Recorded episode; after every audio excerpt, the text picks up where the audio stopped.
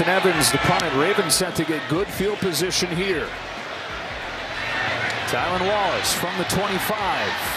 Tylan Wallace breaks out of a tackle, takes it down the sideline. He stays in bounds. He stays on his feet. He takes it all the way and ends the game. There are no flags.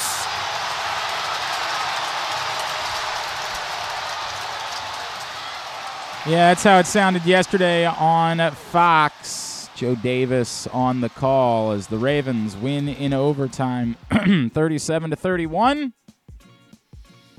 I don't know what I have going on. I don't know. I hope it's not RSV. Yeah, What me exactly is RSV, by the way?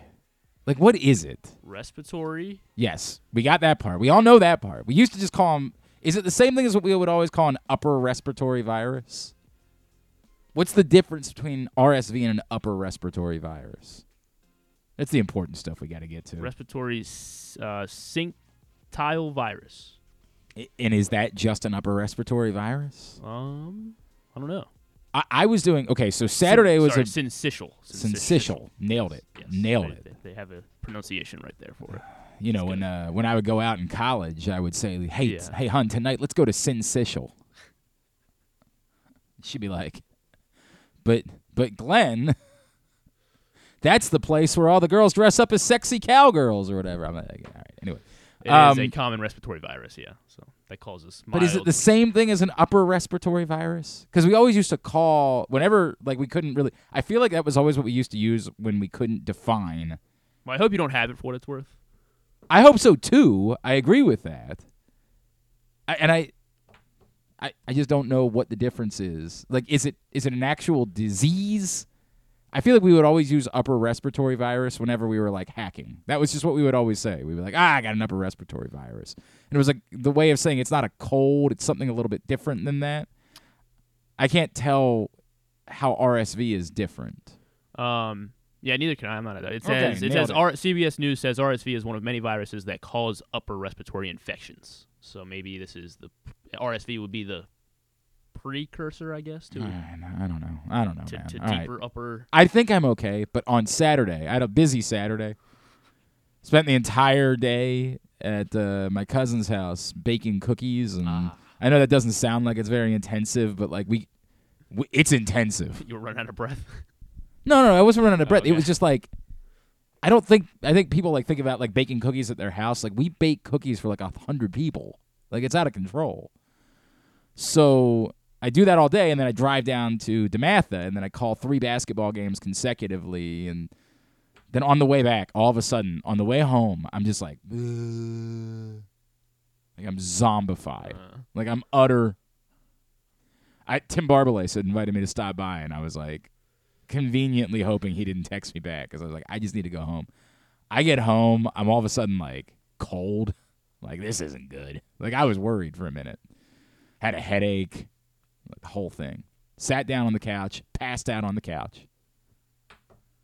Woke up Sunday morning, did not have any interest in getting out of bed. I'm like, I don't know, today might be that day. I don't normally have a whole lot of sick days, but today might be the day, which is great because, you know, I don't have to go into the studio anymore to do post game. Big thumbs up. Thank you, all parties involved. Um, so I'm like, man, this might be the day. Took a couple of ibuprofens in the morning. Hour later, I felt fine. okay, Not good. I never put on deodorant or changed my pants. I think I wore the same underwear from Saturday night to That this morning. That helped. Yeah, I think it did. I think it did. help. Allen Robinson uh, on YouTube. Not. I don't think it's the Allen. Allen Not Robinson. not the one that plays for the Steelers. No, Are you sure? No, I don't think so. He said Somebody on Twitter yesterday was really convinced that Allen Robinson was still playing for the Rams. Like a prominent NFL writer was like, I don't understand why Matt Stafford keeps throwing to Allen Robinson in the end zone. Like, well, what if I told you? It is a specific RSV, a specific respiratory virus that is more common among small children, like very young children, and adults 65 and older. Okay, so is it? It sounds like it's just it's like people were talking about RSV like it's the worst thing that could have ever. Oh, hang on a second. Is this information? Ah, thank you, Leah. Lee's the best. Leah says, Harriet asks, what's the difference between an upper respiratory infection and RSV? Why do we need a vaccine for RSV if the virus has been around forever? The answer from Dr. Malika. And I've trust, always I trust Dr. Malika. she sounds trustworthy. RSV is one of many viruses that come that cause upper respiratory infections, like the common cold, with mild symptoms like stuffy nose, No, I mean, uh, no different than normal. Scratchy throat, yes. Oh. And cough, eh. But in people at risk, such as seniors and babies, RSV can cause lower respiratory illness. Oh, that's the one you don't want, apparently. With deep cough, wheezing, and respiratory. No, no, we're, we're good. Uh, yes, I am wheezy, but I ain't asthmatic. I mean, everybody knows that about me. I'm dropping, dropping, Yeah, I know. dropping Good job. gems over Good here. job. Just gems. Look back at his dumb face. no, I got it. Yeah. and can Good be job. deadly. Up to 120,000 older adults are hospitalized from RSV each year in the U.S., and up to 10,000 die. Jesus Christ. I don't care for that. Well, then why have we only started talking about it? Why is the this the first year that anyone's ever used the phrase RSV around I me? guess because everyone's more. Uh, I think this is a deep state conspiracy. That's what you think. I think this is. If this is really the case, that up to 10,000 people die every year, I feel like at some point in my life I would have heard about it. I don't believe Once it. RSV starts killing millions. yeah. I think this is not this is bunk. This is what the government wants you to believe. I'm to be a RSV truther. I've decided that's to be my identity moving forward. And it's turning the frogs gay. I'm to do the whole thing. Good morning, Glenn Clark Radio. I'm Glenn. He's Griffin. I, I think I'm okay. I think this is just allergies. I think that's all it is. It happens to me kind of frequently during the course of the year whenever the air pressure changes. So I assume that's all I'm dealing with. I apologize. Some of you might think I sound better. Some of you might say More, more uh, like I, it, it does. It, uh, it, it, that lower uh, octave. And Andrew Stetka sounded like this on Right, the post game yeah. yesterday. you sounded okay yesterday too. I thought. Huh? I definitely sounded better yesterday than today. It, it it traipses into Macy Gray a little bit, right? Which I always thought is a good thing. Like it's good to say, I try to say goodbye and I choke. Um, it also when for me when it gets to the worst, I sound like uh, Scotty Ferrall, on the bench. Scotty Ferrall with you, CBS Sports Radio. Hey, lunchbox. Like I sound like Scotty Ferrall. And I don't mind that either. Scotty Ferrall's a legend. So I'm good with either one. Today, I don't feel like I sound like either one. I feel like I sound just a little off, like slightly off. But that's okay. We have a Ravens win to discuss. Coming up in just a few minutes, our buddy Dan Wilcox will join us, as he is uh, wont to do every couple of weeks during the course of the season. Also, this morning, Mike Golic Jr. Um, I don't. I guess he's Meadowlark now. Is that what they say? Wait, what, what, what, what, do they, what does he call? He's with the Dan Le Batard crew. He left ESPN like his dad did. Now he and his father do that podcast, Gojo, and Joe. And I'm pretty sure that they it's the Meadowlark team. I think that's what it is. Uh, but Mike Golic Jr. very effusive in his praise of Lamar Jackson from yesterday. We will talk to him about what he saw. He said it was one of the best quarterback games he had seen all year between Lamar Jackson and Matt Stafford. And m- maybe, but if that's true, isn't that kind of a low bar for a lot of incomplete mean, passes on the day? like, kind of a weird. I mean, I, we'll get to that. Also, uh, Jeremy Conn joins us as he does every Monday here on GCR. Today's show brought to you by Superbook Sports. I was, uh, it was a, not a great weekend for me. Four and five. We'll get to it later. Not, not my best weekend. I'm still okay because I was at the top of the table, but um, really stupid for me to switch from Dallas to Philadelphia. Just should have gone along with it. I- Bad, bad, bad, bad. Tonight, I admit both. Uh, and now Femi was also on Philadelphia last night, so maybe he and I should not agree again tonight. But tonight, I am. Uh, I'm taking the Titans Uh, well, we against need the Titans. taking the Titans. So- Well, I'm not to win. I don't think there's a chance in hell of that happening. There's a chance. The line is 14. Derrick Henry in primetime yeah, game. the line is 14 points. I think that's nuts. I think that's bat ass. See the Seahawks 14 covered that yesterday. points. They Yeah. did. So 14 points is the line tonight. The Dolphins are favored by two touchdowns against the Titans, and I think that's way too much. I, I could understand that number being like seven to nine points at most.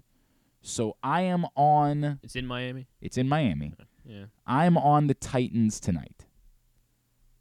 If you're feeling that, then go over to Superbook, download the Superbook app. Oh, you, you're not? Feel yeah, well, considering what you know about picks, I'm going to I need Tua to outscore Achane by like, I think like ten or fifteen. I have, the, I have the Dolphins defense too, so I don't need just Mm. Tua. Mm. But, so it's close. Well, that doesn't have anything to do. That just is selfish. That doesn't really have to do with making smart betting decisions. But what would you know about that? Well, I am. I know I'm selfish, so Yeah, that I know. Army Navy under didn't hit either because of that safety at the end. I couldn't believe it. Navy should have covered. That's if they ran, if they that's ran sa- something better than the two worst offensive plays on the goal line. Well, I mean, it's then- so the goal line thing. Then earlier in the game, the fourth down thing, where they were like an inch short. I mean, just a tough day, tough day all around. But uh, if you like that, again, download the SuperBook app. Use the code Glenn Clark twenty three when you sign up. You'll receive up to two hundred fifty dollars in a same day first bet match, win or lose from SuperBook. Um, look, so we played the Tylan Wallace clip coming in, and I get that. Or is it? Did we decide it's Tylan Wallace? what else would it be? Tylan. Oh, Tylon. I I would always thought it was Tylon, but I had heard Tylan in the last 24 hours. Since I'm- college, I'd call him Tylen Wallace. Oh, but what do you do? You know him personally? No, Yeah. Okay. but that's what I've been doing. Are you confident that that's correct, or are you just saying that's what I've done? All right. Thank you for nothing. both. No. No. Let's make sure we get it right. Because I, if I've been wrong, because I've I have said Tylon, uh, and I don't know where I heard that first, but I always thought that was correct. But I have heard more Tylen in the last 24 hours, so I'm I'm totally willing to admit that I may have been wrong. In fairness, we haven't seen a lot of him during the course of his Ravens career, so there haven't been a ton of opportunities for us to discuss Tylen Wallace, Tylon Wallace. So I I get that that's for a lot of people the headline of yesterday, but with all due respect, it's kind of an anomaly, right? Like, I, I don't expect that there's going to be punt return touchdowns. It's going to become a significant part of the Ravens game moving forward. If it does, that would be swell. I'd be all in. We'll see what the story is on Devin Duvernay. I've not seen any update today, uh, but you know, when you're dealing with the back thing, that never sounds good. John Harbaugh will meet the media later this afternoon. Obviously, Kyle Hamilton, the bigger storyline this week, but we'll get an answer on Devin Duvernay. So I'm not trying to be dismissive, and I think the Wallace story is neat, right? Someone who has been maligned, who's just never been able to break through, who's dealt with injury. The story was told a lot yesterday about how he was so worried that he was going to be cut at the end of training camp this year that he was sitting in his car outside the team facility.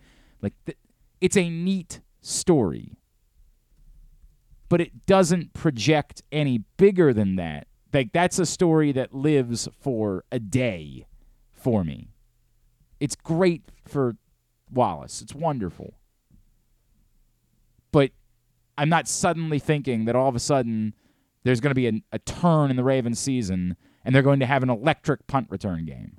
And yes, I know that the internet sleuths believe that there was a block in the back that went uncalled. I, I would say it, it sure as F was not an egregious block in the back. It was at most a ticky tack block in the back. I would argue it wasn't even actually the back. Could it have been called? Maybe. I mean, I I think that the the um, casual, the neutral NFL observer would say, "I'm really glad that wasn't called because it had no actual bearing on the play." But could it have been called? I mean, my God, there's a lot worse things called. There's also a lot better calls that were made yesterday that people were screaming about, but we'll get to that later. Um, I, so I, neat moment, good for him. Now let's talk about the game because the game had very little to do with what happened on that final play, other than that it was the one that finished it off and won the game. And blessings be that he did. I wrote today for PressBoxOnline.com that I feel like that's the type of game that Ravens fans have an inclination to respond to by saying by almost feeling like they have to apologize for. That it wasn't good enough. The Ravens didn't cover, right? The Ravens had to go to overtime against an NFC team that had to travel across the country. They gave up two scoring drives in the final five minutes of the game. I mean, two scores. Obviously, the first drive didn't start in the final five minutes, but it ended in the final five minutes. It's the type of game that your inclination is to say that's not good enough. that even as you try to be fair, you would say that you can't play like that and win a Super Bowl. And I get it. I do. And there's a lots of things that we can point out from that game. Decisions that were made. I mean, I didn't even bother to watch John Harbaugh to try to make sense of what in the hell was happening in that moment. And we can laugh about it now because like the timeout wasn't meaningful. Truth be told, we can laugh about it because after having the timeout to set their defense, the Rams failed the two-point conversion. And that proved to be critical. We can laugh about it now because the Ravens won the game. Like it doesn't matter. But that was embarrassing. Like in in dumb John Harbaugh in-game moments, that was embarrassing.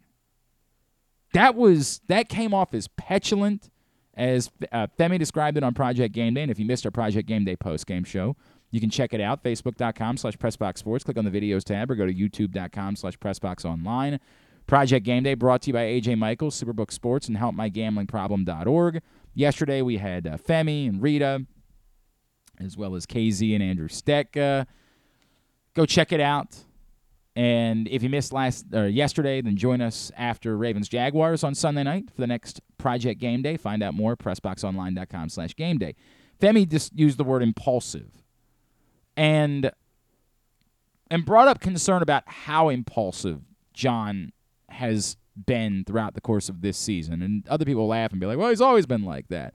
But Femi's point has been he's even been more impulsive during the course of this year. And I can't possibly define that, right? Like I it's it's not an analytic thing that I can come to. But that was insane. I mean, that's a that's like certifiably insane. The only possible justification well, there's no justification of throwing the flag. The only thing you can say is I was going to call a timeout anyway, and I wanted to get the officials' attention. That somebody up there told him that Demarcus Robinson stepped out of bounds, which, again, as everybody went back and looked, he sure as F yeah. didn't. And they had it wrong, which, again, goes back to what the hell is going on in the replay room. Like, what what is happening?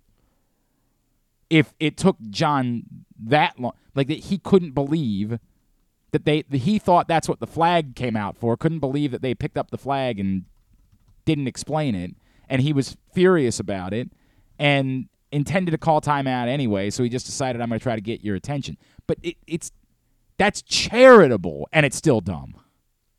The most charitable thing I can give John Harbaugh in that moment is insane. bat ass. I mean, bat ass. Incredibly stupid. All that being said, then we can debate. Look, man, I, I the furor about them not going for it on fourth and inches from their own 39 is understandable. This is football now. Like, you got to be able to line up and get a couple. Of, if you don't have a tush push in you, what what is wrong with you? Now the tush push hasn't been able to save the Eagles the last couple of weeks. But if you don't have the ability when necessary to be confident that you can line up and go get a foot when you need to get a foot in order to make sure that you keep the ball and that you keep momentum and you don't give it back, you got far bigger problems. And I understand wanting to trust your defense. And truth be told, the defense had played better in the second half than they had obviously played in the first half. But still, I mean, what what is the point of having Lamar Jackson if you're punting on fourth and inches? Wait, what? I'm confused. I say all of this to say that I understand why there would be the inclination to feel something negative about yesterday. Marlon Humphrey had a rough day. We can debate the pass interference. Uh, my buddy Josh Charles texted me about that this morning. I agree. I don't think it was pass interference. I don't think the ball was catchable. And as a lot of people have pointed out, I'm not even sure he initiated the contact. He still had a rough day. Even if you take that away, Marlon Humphrey had a rough day. And Puka Nacua and Cooper Kupp are really They're really good, no question, but you're going to have to face really good receivers. Uh, you know, that's the reality. But uh, have you heard of Tyreek Hill and Jaylen Waddle? Because they're on your schedule in two weeks. You heard of Deebo Samuel and Brandon Aiyuk? Because they're on your schedule in three weeks. Uh, Sorry, I did the opposite way. It's two week, two oh, weeks yeah, for the 49ers, three weeks for the Dolphins. Sorry, my bad. Flip it, reverse it, Missy Elliott style. You got to face really good wide receivers. Some that are even more physically capable than Cooper Kupp and Puka Nacua. Bad day. Bad day. All that being said, what's encouraging, and the reason why I'm not down at all about the Ravens' win yesterday is because it felt like their first playoff win. It felt like everybody talked about how during the course of the bye things went well for the Ravens, right? And we all use that phrase control their own destiny. Well, you can only control your own destiny if you control it. You lose, now, ironically, because of the Chiefs and Jaguars losses yesterday. Technically, even if they had lost yesterday, they would still control their own destiny because they have a game in hand, or they have a game still to be played against the Dolphins, so they can get that tiebreaker back. But they didn't know that going into yesterday. They had no idea that the Chiefs and the Jaguars were going to lose again yesterday. In fact, n- most of us didn't expect that. No. They went into that game against a very good, hot, desperate team with a future Hall of Fame quarterback who's healthy and playing really well, needing to win the game to keep control of their own destiny. They had things go wrong. The defense didn't keep up its end of the bargain. They were forced to put together a late scoring drive, and they did it. That had the makings of a playoff game. It's not just when two good teams get together. There have to be stakes. You lose a game earlier in the season to the Bengals, it's not the end of the world. There's an entire season ahead of you.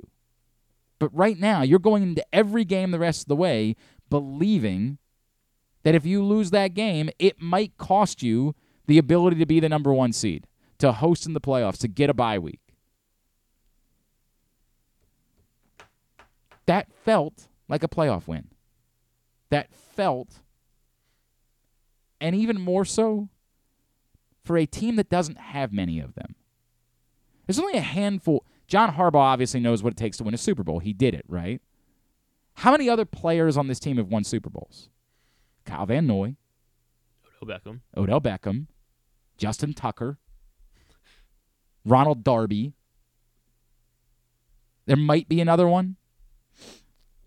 This is the core of the like regular players. Those are the only ones that I could think was, of. Was Agholor on? Did he win? His, I don't think that Nelson Agholor was on the Eagles, Eagles. team, and he certainly wasn't on the Patriots when they won their last Super Bowl. Uh, I don't think Nelson Agholor, but we can ch- double check that. I can get that answer in I- real time. I know. I sh- Nelson Agholor has he was. On, yes, he was on, the which Eagles. one? The, Eagles. uh, okay, 2018 team. Yeah. so there's a handful, but there's far more of the regulars players that barely have any playoff wins, if any. Obviously, Lamar Jackson has one. Keaton Mitchell doesn't. Isaiah Likely doesn't. Zay Flowers doesn't. Rashod Bateman doesn't. We can keep going. I don't even know if Roquan Smith has a playoff win. There's no. Well, I guess he was on what year they went 12 and four. And I don't remember. I mean, he might. I, I don't. I, I genuinely don't. Yeah, I I, don't I don't pay that much attention to which years the Bears were decent. But at most, the majority of the players on this team have either one or no playoff wins. That's the reality. That's the reality. They need this experience. They need to go win games like this. They need to feel what it's like to have their backs against the wall and how to win and respond in those circumstances. This stretch is going to be very good for this team and will teach them about playoff football, win or lose, because there are stakes. You could argue the Jaguars game isn't quite as important now because even if they lose it, they actually have a game. But now, if they lose the Jaguars, the Dolphins game becomes utter must win.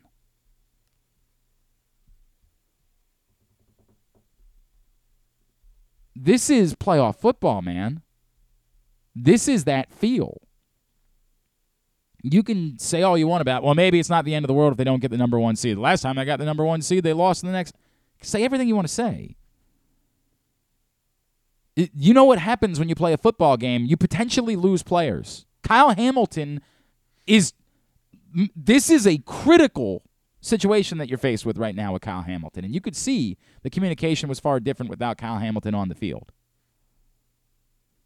Every time you have to play another football game, you run the risk of losing another player for the rest of the season.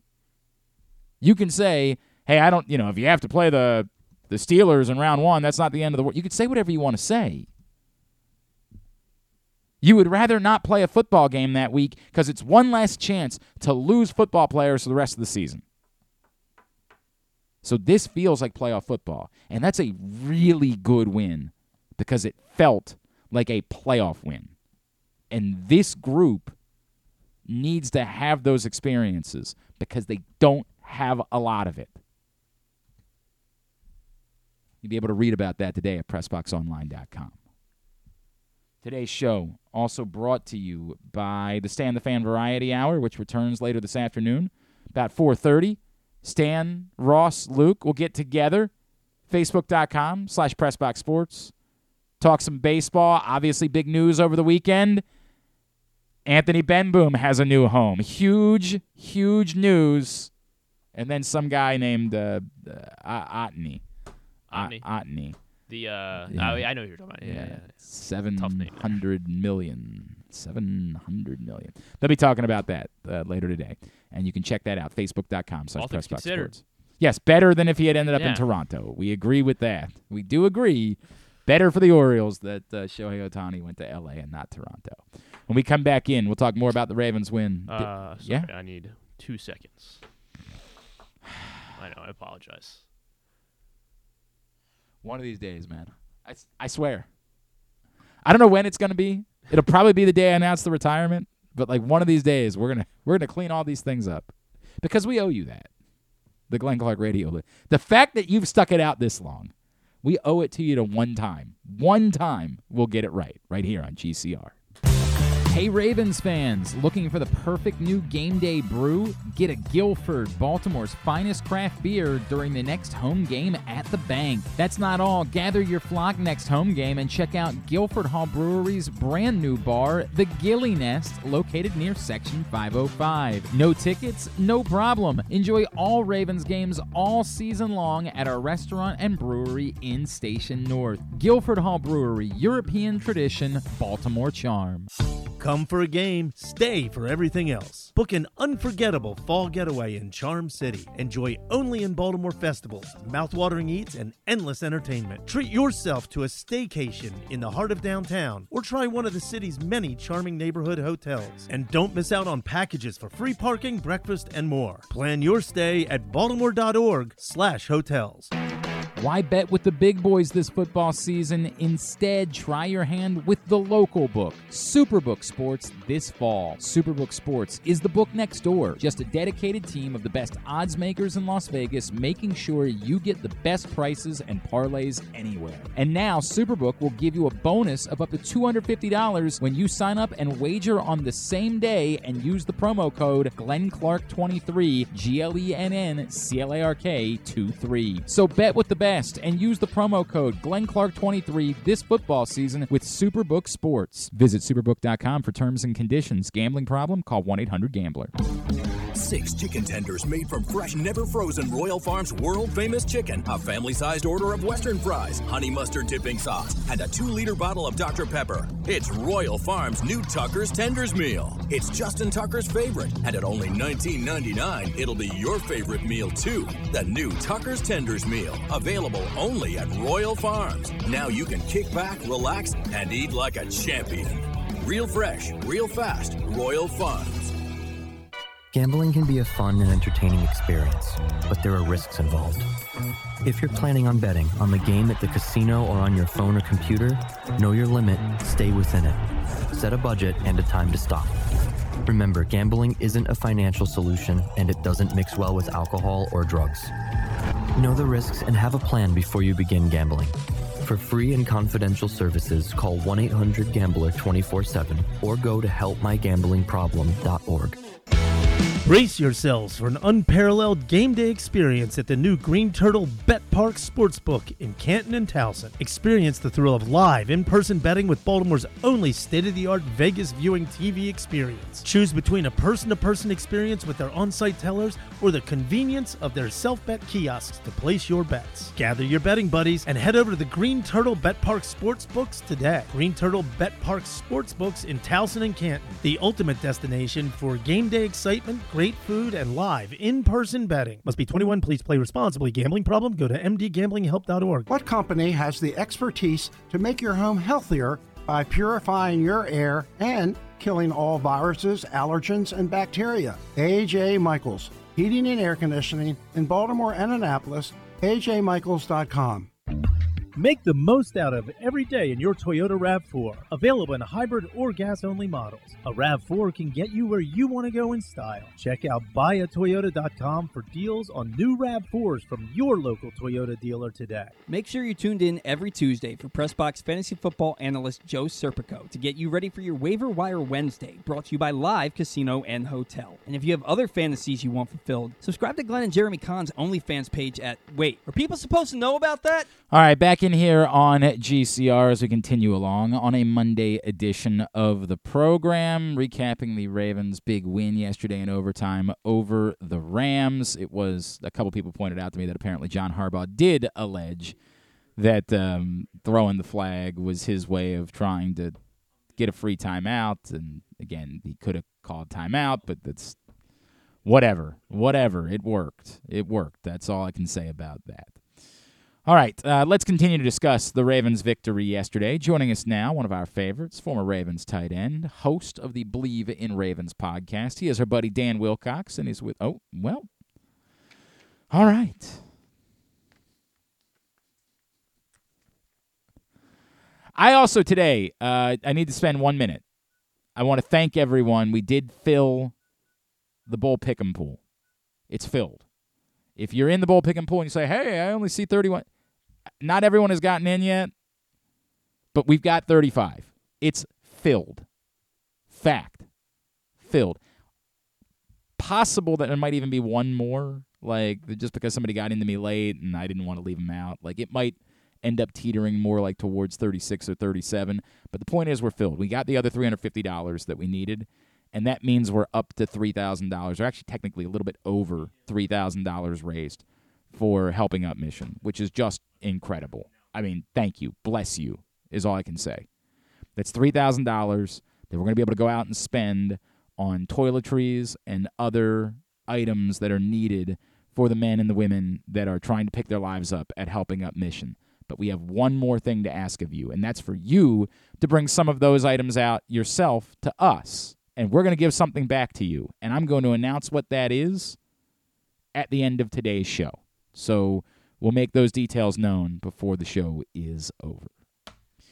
Right now, as I was mentioning, joined by the host of BLeav in Ravens, former Ravens tight end, and our friend. He is Mr. Dan Wilcox, and he is back with us now here on GCR. Dan, Merry Christmas to you, your family, my friend. Thank you for taking the time for us. Thank you so much, Glenn. Same to you, man. Merry Christmas to you and yours as well. Always appreciate you, brother. It's great to chat with you. You know, you, Dan, you've been around long enough to know that there are times when the Ravens win games – and the reaction from this fan base is like, oh, yeah, they should apologize for that one. And yesterday, I feel like for a lot of people, they're going to have that feeling. But yesterday, to me, I, I, I don't know. I felt like yesterday was a playoff win. I felt like that was a team that figured things out against a very good opponent that's playing their best football and a, and a healthy quarterback who's, you know, a future Hall of Famer. And on a day where not everything went right, they still figured out the way to win. To me, that's an incredibly valuable win for this team. I 100% agree, Glenn. Like I, I felt like the Rams, you know, you still got to understand that's a team that won a Super Bowl a couple years ago, and they mm-hmm. came in here. They're healthy finally all year long. They wasn't healthy. They just starting to get healthy again, and they came in on fire, man. They came in and played really, really well against a really tough, strong team, and and that's what you have to do. You got to figure out a way to win the, the close the close games. They're the hardest ones to win. You know, you got to try to figure it out. And then to have a guy like Tylan Wallace do what he did in overtime, man, it just it just kind of speaks to the volume of the depth that the Ravens actually have. And it's fun, man. It was fun to watch on my part, on my behalf, and I'm not upset at the win at all. You know, in this in this year, in this age, in this this decade of time that we're in right now, it is so hard to win an NFL football game. Everybody is extremely talented. Everybody got extremely talented quarterback, extremely talented defenses and offenses and schemes and coaching everybody got this genius coach on their team that that put things together, and you got to take them how you can get them when you can get them, man. And I'm just happy that we came away and walked away with that thing with a win because I knew it was going to be a tough game. Uh, the final drive of regulation for the Ravens um, is they fall behind after giving up the touchdown to the Rams. And then on that drive, Lamar Jackson goes seven for 10 and between passing and there was a rush in there, 82 total yards to make up for the yards they lost on a phantom sack. And then the third and 17 play. I mean, the game is on the line on third and 17. I, I, I get that we've seen some amazing things from Lamar over the years, but the combination of what was at stake and being backed mm-hmm. up to third and 17, that sequence, that drive, and the way it finished with that play and then the two point conversion – I, I, truly, Dan, I believe that might be among the finest moments that we have seen from Lamar Jackson as a Baltimore Raven. Absolutely, you can't excuse it, man. There's no, there's no way around honoring him for that last drive. Like even the phantom sack that you was talking about, you know, that could, that alone could sack the entire right. drive. You know, to be able to keep your head up, knowing that it was a bad call, even after watching the replay over and over again, it's like there's no way that's a freaking sack his knees wasn't on the ground when the ball came out of his hand. Like it's just common sense, you know. So you could at that point you could have really just let it tank you. You could literally literally allow it to put you in the dumps and just not play at a high level from that point moving forward. You know, but they got past that as a squad, as a team, and they went and played ball, man. They went and played like a Raven. They finished the drive. They finished each play. They didn't let that get them behind or, or hold their heads down, and they fought back and they take the lead. You know, which could have easily been the game winner that drive could have been a game winner, and we didn't have to go in overtime at all. But you got to take your hats off to the Rams what they did coming back to get into field goal range. I agree. I against, just against our defense. Right. I, I, agree, and that's the thing. They're good, man. Like they're. they're I I think that we have lost this over the course of the season because they have dealt with injuries and they haven't had their guys on the field, and they dealt with a ton of injuries a year ago. But that core, and they've got it together right now with Aaron Donald, and then offensively, Matt Stafford, Kyren Williams. Kyren Williams is really good uh, Cooper Kupp and Puka Nacua, that's a good football team and a team, you know, with a healthy quarterback that's playing well. Like I I can't be angry that it was a close game. I expected it to be a close game yesterday, Dan. I did too, Glenn. I expected it to be a close game too. Of course, I didn't want it to be that close. Right. You know, we right. almost lost it, but I mean, I knew I knew that they could beat us. You know, going into that game. I mean, let's face it, guys. We lost three games. You know, we lost three games against teams that we probably shouldn't have lost to. You know, with the Colts and the Steelers. Yep. And um, I think the Cleveland Browns was the last one. You know, so when you lose those type of games, people know that you can be beat. So they don't come in fearing you like, oh my God, we're going to play the Ravens and they they're unbeatable. They know you can be beat. They watch those games. They figured out what those teams did. They try to replicate those exact same things against you. If you haven't fixed them, then you're going to be, you know, you're going to be doomed. You know, and no matter what they threw at us, we found a way to stay in that game and fight back and take the lead back and forth, back and forth, back and forth the entire game. And at the end of the game, we did it. We put together a game-winning drive that could have easily iced the entire game. You know, I love that. I love seeing that because you want to see what your team does against, you know, when when they have to be resilient and they have to fight through adversity. That call was an adversity call. Yeah. That sack. Yeah. That was an adversity call. They fought right through that like it didn't even faze them and they came back, and you could see the emotion on OBJ. His former playing against his former team, always a hype situation for that. Yep. And then you see the, the you know the, the also that same fire out of Zay Flowers, Agholor, Bateman. You see it out of all these guys. You know, even Hill. You know, so I mean, it just it was a great game to see, man. I love seeing the Baltimore Ravens evolve into a team where I think they're going to be so dangerous that won't nobody be able to stop us in the next couple of weeks to come. I'll, I'll make a, a comparison here, Dan, and I realize it's not apples to apples because you know, like the one had a touchdown wiped off the board, but the the Chiefs were victims of a good call yesterday, right? Of a correct call where Kadarius Mhm. Toney was lined up off sides, and they melted down after the call. The Ravens were victims of a bad call and turned around and converted on third and 17 and handled themselves in the biggest moment of the game. That, to me, is the dichotomy of what happened in that moment, which was very significant. Dan Wilcox is with us here on GCR. Um, Dan, I want to talk about Kyle Hamilton because obviously a lot of concern about um, you know how long he might be out, and he's going for an MRI today, and we're going to get this. It's difficult to define the season that Kyle Hamilton is having by one particular statistic, right? Like he's not Ed Reed. You can't turn to a number of interceptions. But we're all watching this guy. He is a freaking alien. He is from another planet and does things that other human beings don't. This statistic came from our friend Ken McKusick, Film Study Ravens. He said the Ravens allowed the Rams 4.1 yards per play when Kyle Hamilton was on the field yesterday and 7.7 yards per play when he was not. So, twofold. How do you define what Kyle Hamilton has done for this team, and how concerned are you about the possibility that he misses time moving forward? I'm not that concerned if he misses time, only because of the fact that we're so we got so much depth. You know, Eric DeCosta and company has done a phenomenal job of just putting together a, a, a solid team. You know, I think the the last four or five seasons we've had, we've had so many dramatic injuries. You know, to our our lineup, offensively and defensively, that they had to go back and restructure how they put the team together. You know, they went and got guys with length and guys that are long and the guys that can run and guys that are athletic and change direction and play physical. And they it's on every single level of that of that defense and every single level of that offense. You know, so I mean missing Cal is a huge it's a huge dagger to your heart. You know, but it's the next man up. You know, the next man got to step up and make plays and do what they got to do. And I pray to God that Kyle's okay and he come back and plays. I mean, watching him on the field, you know, how he covers the field and how he's almost on every single tackle and, and how he runs to the ball and how physical he plays. He's able to cover the tight ends with his length.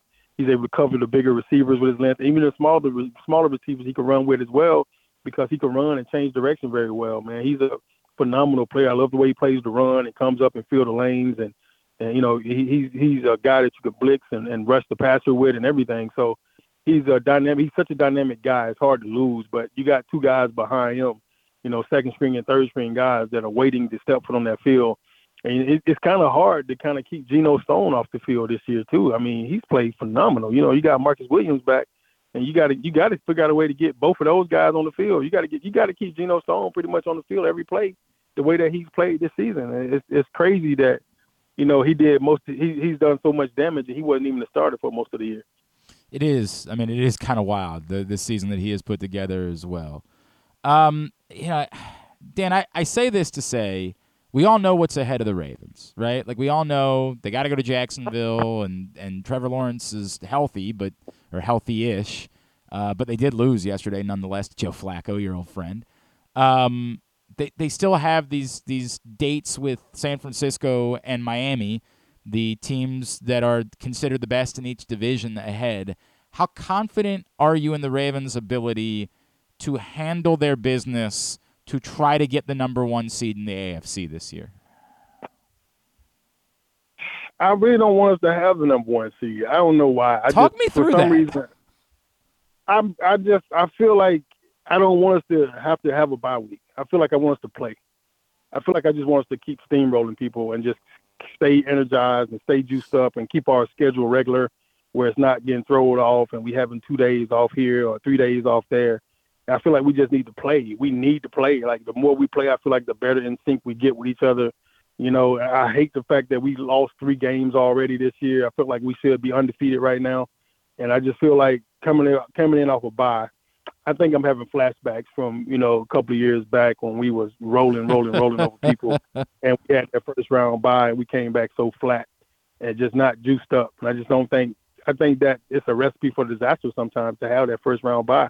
Even when we won the AFC and and we went had to play against the Colts, um, I think it was. I think yeah, it was the Colts. we don't. We don't like. We, we don't like to think back to that Yeah. year. We don't like to think back to that day. It's one of the darkest days in Ravens history. Yeah, Steve McNair was balling all year Oh. long, man, all year long. Then we we take that freaking week off, and, and then next thing you know, we get that first round bye, and we come back, you know, round two and lose but with nobody scored a touchdown, and it was only a field goal game. And I think we missed two field goals that game, and we lost the game by three. You know, it just it was one of those things. It's just I don't feel good about bye weeks. I just feel like it's set up. It's a recipe for disaster. You end up you having the number one seed team come in to, lose against the the eighth seed team or the sixth seed team or something like that, and now you everybody's sick because you thought you was going to steamroll them, and you don't prepare the way you should have prepared, or you know I don't know. You get a little bit too comfortable, or whatever it is. It, I feel like you come back in and you're a little bit flat. And you, we you put in just as much study time as you normally would. You stay focused on that team. You you know you drill the, the plays and the, the scheme and everything into your mind. You know, and it's not even like you overlook that team because it's the freaking playoffs. You can't overlook them. You know, you come in and you know you're playing against somebody good because they in the freaking playoffs. Right. You know, and you just you come back and you just don't seem to have that same juice. You know, it's like you're hot, hot, hot in a basketball game, and then they call a timeout in order to slow that hot streak down. And then usually come back out out, out the timeout if you miss one shot, and all of a sudden you feel like you don't you're not hot no more, so you don't mentally it kind of throws you off. I feel like it's the exact same thing with a bye week in the middle of the football season. It's just you know, it just throws off the timing of everything, man. I just I, I don't, I don't, I think if we came in the number two seed and we had home field until we didn't have home field, I think we'll, we'll, we'll do a lot better. I understand everything you're saying. I really do. The only thing I don't like about it is it's one more. Th- this is the NFL, right? Much like we're talking about with Kyle Hamilton. Like every time you play a football game, unfortunately, you run the risk of that being the final football game that somebody plays that year, right? Like that's the one thing that like playing one less football game to me smells like one less chance to lose someone significant for the rest of the season. And I hate the fact that like that's where we are, but man, like th- th- that's that's the NFL, right? I, yeah, I think we, I think we built for it though, Glenn. Like we, I, I think years past we wasn't, but this year for some reason I feel like we built for it. Who the next man up, whoever has to step up and play, he's going to be prepared. He's going to be ready. I feel like the backups are preparing just as good as the starters are nowadays, and they starting to kind of finally get it.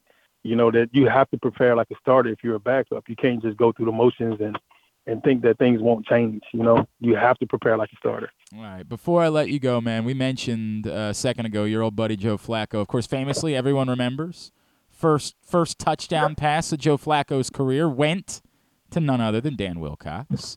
Um, Absolutely. What are you surprised? Are you like walk me through your reaction to seeing this dude come off his couch deep into the Yeah. season in a desperate situation for that franchise and play the way that he's played over the last couple of weeks.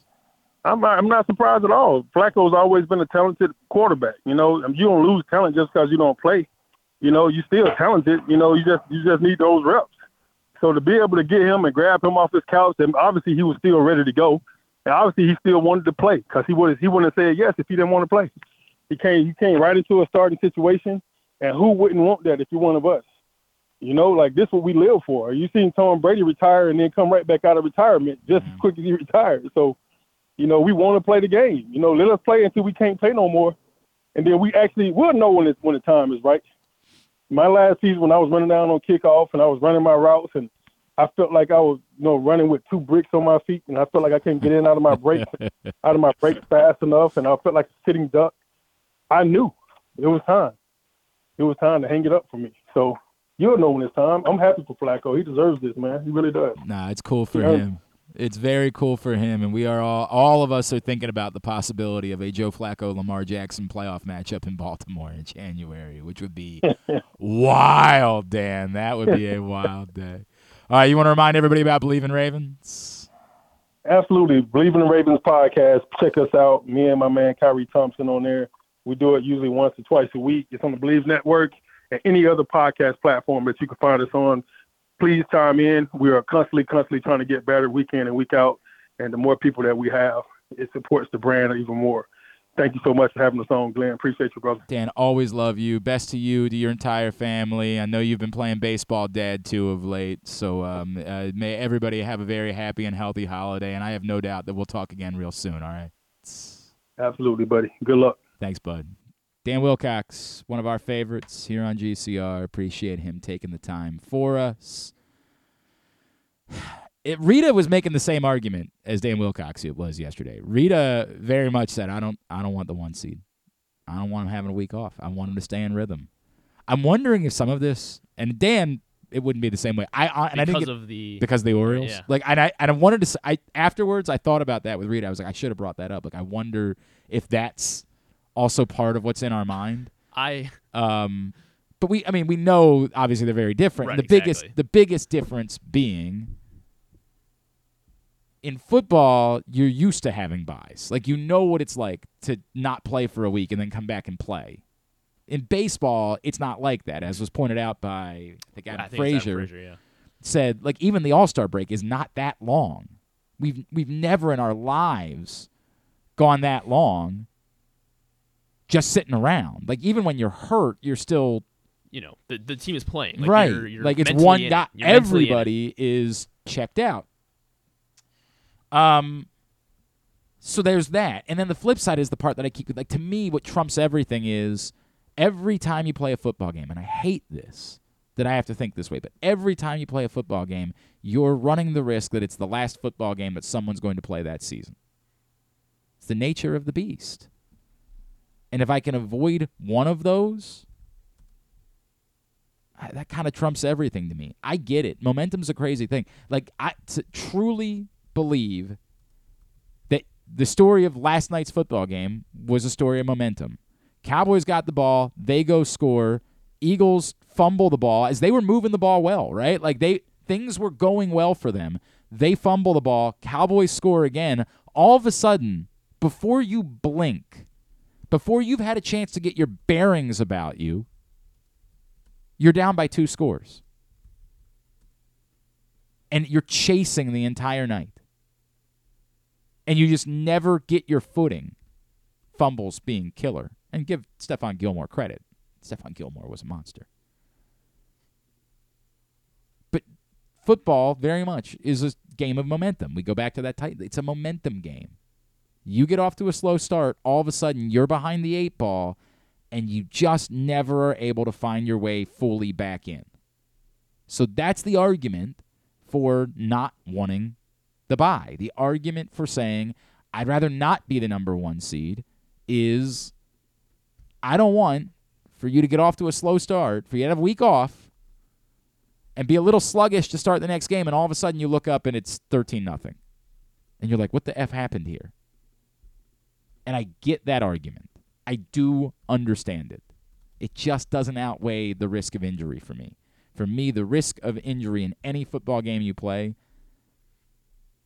and to the point, if it ended up being Dolphins one seed, Ravens two seed, with all due respect to the Dolphins, who are very good, that's one of the lesser intimidating potential AFC championship game trips that you could have. And it's just the weather is not a factor. It's not when you think about New England in the Yes, past. this is not going to Kansas City, Pittsburgh yeah. or Kansas City for an AFC championship game. This is Even pl- Buffalo, yeah. Yeah, pl- oh, no doubt Buffalo. Yeah, I mean, think about what happened in that Buffalo playoff game. Nobody ever wants to talk about it because we just want to blame Greg Roman, but like the wind made it nearly impossible to do anything. Going to Miami, it's like playing a bowl game, right? Like, yeah, sign us up. We'll go play on a neutral field. And I get it's not a neutral field, but there would be plenty of Ravens fans that would make the trip. There would be a boatload of Ravens fans in Miami. And while I think the Dolphins have a very good fan base, I don't want to make it seem like I'm disparaging their fan base. It's not as passionate of a football or sports city as Buffalo or Pittsburgh or Cleveland or places like that where they frankly have nothing else to do. Baltimore. In Miami, they can go to the beach. So there are plenty of people that be inclined to say, y'all, if you want to come down here and pay a heavy price for my tickets and scoop them up and I can go to the beach, I'll live. So that wouldn't be the end of the world if that was the AFC championship game trip. Still, I'd prefer not. I'd prefer Uh, a week off. to to not play that football game. That's my preference. I'm I will always be that way. I will always have the preference of one fewer football game to play. Just the nature of injuries. Injuries are the thing that uh, drives me the craziest. All right, hour number one, winding down here on GCR. Brought to you by your local Toyota dealer and buyatoyota.com. The Toyota Tacoma comes in a range of models and trim lines, so you can choose the perfect Tacoma to reflect your unique personality and driving habits. Check out buyatoyota.com for deals on new Tacomas from your local Toyota dealer today. We've had a, a you know a pretty good actually response from uh, pats on the ass today. Most people getting in legitimate lists too. I've only had like one or two that have tried to cheat so far. I get it; it's a tough day because between offense and special teams, you want to put five offensive and special teams guys on your list, but you can't. Still got to be no more than three combined, and only one of them can be special teams. So like a couple people wanted to put Justin Tucker and Tylan Wallace on. Can't do that. trying to figure out where I want to put Sean McVay for you know not getting the plays in in time. like- helped out, backing up the third. Well, I think the play was in on time. The ball just didn't get snapped. Like I think the, it seemed like they were set and ready to go, and they were. There was. I saw some clapping on that. Then I guess I should put the the Rams center. Yeah, that? I think that would be the better answer. Um, get me yours at Glenn Clark Radio on Twitter. We'll get to those coming up in the 11 a.m. hour.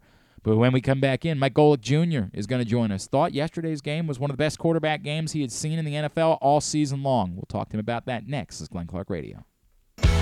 Brace yourselves for an unparalleled game day experience at the new Green Turtle Bet Park Sportsbook in Canton and Towson. Experience the thrill of live in person betting with Baltimore's only state of the art Vegas viewing TV experience. Choose between a person to person experience with their on site tellers or the convenience of their self bet kiosks to place your bets. Gather your betting buddies and head over to the Green Turtle Bet Park Sportsbooks today. Green Turtle Bet Park Sportsbooks in Towson and Canton, the ultimate destination for game day excitement, great food, and live in person betting. Must be 21. Please play responsibly. Gambling problem? Go to mdgamblinghelp.org. The latest edition of Press Box is available now. On the cover, Todd Karpovich profiles the Orioles survivors Anthony Santander, Austin Hays, Cedric Mullins, and Ryan Mountcastle, who all came from the previous regime but stuck through tough times to be key pieces in guiding the franchise back to prominence. Also inside, we remember the iconic Brooks Robinson with tributes from Jim Henneman and myself, Stan the Fan Charles, and a trip down memory lane to remember the most significant moments of his career. Plus, we meet players from college basketball programs around the state. Pressbox is available for free at over 500 area locations, including 60 Royal Farm stores, and you can always find the entire edition, as well as the best daily coverage of the Orioles, Ravens, and Terps at PressBoxOnline.com. Visit Harford County. Gear up for the holidays by supporting local with Small Business Saturday on November 25th. Take in the dazzling sights of the season with a Ladew Christmas at Ladew Topiary Gardens. Enjoy holiday lights, sing along to holiday songs, reserve a carriage ride, and sit on Santa's lap in Bel Air's Winter Wonderland happening every Saturday from November 25th until December 16th. Nothing sparks that holiday joy quite like a festive parade. Head to visitharford.com and click on events to see the full list of parades and so much more. In Maryland, you're welcome. Gambling can be a fun and entertaining experience, but there are risks involved. If you're planning on betting on the game at the casino or on your phone or computer, know your limit, stay within it. Set a budget and a time to stop. Remember, gambling isn't a financial solution and it doesn't mix well with alcohol or drugs. Know the risks and have a plan before you begin gambling. For free and confidential services, call 1 800 Gambler 24 7 or go to helpmygamblingproblem.org. There's so much focus on sports betting these days, but I want to talk about an area that nobody wants to gamble on, where you choose to go out and spend your hard earned dollars to eat. The Costas Inn is no gamble at all. The quality on their menu is outstanding, and the value is off the charts with a great and varied list of specials Monday through Friday. And the staples of the menu, whether it's salads, burgers, fish, they're all fantastic. And I haven't even mentioned the crabs or crab cakes yet. So check out the menu for yourself at CostasInn.com. When choosing a place to dine, never gamble on the food you put in your belly. The Costas us in at 4100 North Point Boulevard or call 410 477 1975 for reservations and your steam crab orders. Six chicken tenders made from fresh, never frozen Royal Farms world famous chicken, a family sized order of Western fries, honey mustard dipping sauce, and a two liter bottle of Dr. Pepper. It's Royal Farms' new Tucker's Tenders Meal. It's Justin Tucker's favorite, and at only $19.99, it'll be your favorite meal too. The new Tucker's Tenders Meal, available only at Royal Farms. Now you can kick back, relax, and eat like a champion. Real fresh, real fast, Royal Farms. Come for a game, stay for everything else. Book an unforgettable fall getaway in Charm City. Enjoy only in Baltimore festivals, mouthwatering eats, and endless entertainment. Treat yourself to a staycation in the heart of downtown or try one of the city's many charming neighborhood hotels. And don't miss out on packages for free parking, breakfast, and more. Plan your stay at baltimore.org slash hotels. Don't forget about Project Game Day after every Ravens game this season. It's kind of like this show, except Rita's also there, so I actually think it's pretty good. But hey, you're already here now, so why don't you go ahead and keep listening to GCR? You heard the spot for the print issue of Press Box, and don't forget, coming this week, as we announced on Friday, our annual Best of issue celebrating the top people, performances, and moments of 2023, including our Mo Gaba Sports Person of the Year, Brandon Hyde, and the Baltimore Orioles celebrated as the team of the year there on the cover, as you see. That will be available this week, and there will be an accompanying feature at PressBoxOnline.com slash best of that is coming up Wednesday, if I, b- I believe is the date that'll go live. So the best of issue of Pressbox coming this week, and you are definitely going to want to check that out. All right, we continue to talk about the Ravens 37 31 overtime win over the Rams yesterday. And I just happened to notice that on the Gojo show this morning, our next guest was effusive about his praise for Lamar Jackson, said it was MVP stuff, and thought that uh, the entire game was one of the best quarterback games he had seen between two guys yesterday. He is Mike Golic Jr., and he is back with us now here on GCR. Mike, it's Glenn in Baltimore. It's great to chat with you, man. Thank you so much for taking a couple of minutes for us this morning. No, appreciate you guys having me. And uh, after uh, an incredible weekend, especially for the football team in Baltimore, man, it's a good time. It's a good time to be prisoner of the moment, even if I feel like not all of it is necessarily overreaction Monday stuff. It's a weird, like I have this sort of funny feeling from yesterday, Mike, where and I'm sure you know this, being in our business in lo, in a local market, especially one that's football heavy. When you're expected to win the way the Ravens are, oftentimes, even when they win, the reactions that we get from callers, the reactions that we get are are negative, are like, well, this isn't good enough. And I look at yesterday and I say, you just beat a team with a Hall of Fame, a healthy Hall of Fame quarterback who's playing really well, and the team is playing really well. You also won a game in which not everything was going your way, and yet you figured out to way a way to win the game. And when when you want to control your own destiny to try to get the number one seed, you essentially have to win out at this point in the AFC. That felt to me like a playoff win for the Baltimore Ravens. While yes, there are certain things that I'm concerned about, I think that's an extraordinarily good win for this team. I, I would agree. I, I think people will look on the other side and see, you know, listen, we always hear you are what your record says you are. The Los Angeles Rams, as presently constructed, are not a 500 football team. No. Like Matthew Stafford being healthy, Kyren Williams and what he's meant to that backfield, when this offensive line has been healthy in that way. We saw during the beginning portion of this game, they were able to run right down State Street on what's been a really good Baltimore Ravens defensive front that's been really stout against the run. And on the other side has gotten contributions from the young players around Aaron Donald. So, no, I'd agree. That felt like a playoff win because I think the Rams are a playoff team. And, and I think what's more for Ravens fans is right now offensively, and the whole year really has been this tinkering with Todd Monken and the implementation of more of a downfield passing attack. And now having to figure out that version of your team without Mark Andrews, the most trusted passing weapon that Lamar Jackson has had during his tenure. And he said as much when they got into the crunch time moments down the stretch of Yeah. the game. What did we see? An offense that had lived in multi tight end sets, flexed a lot of that three and four wide stuff, and find a ton of success because your quarterback's better is light years better than most other people's better. I keep coming back to this is a Ravens team that over their history has never prioritized the wide receiver position.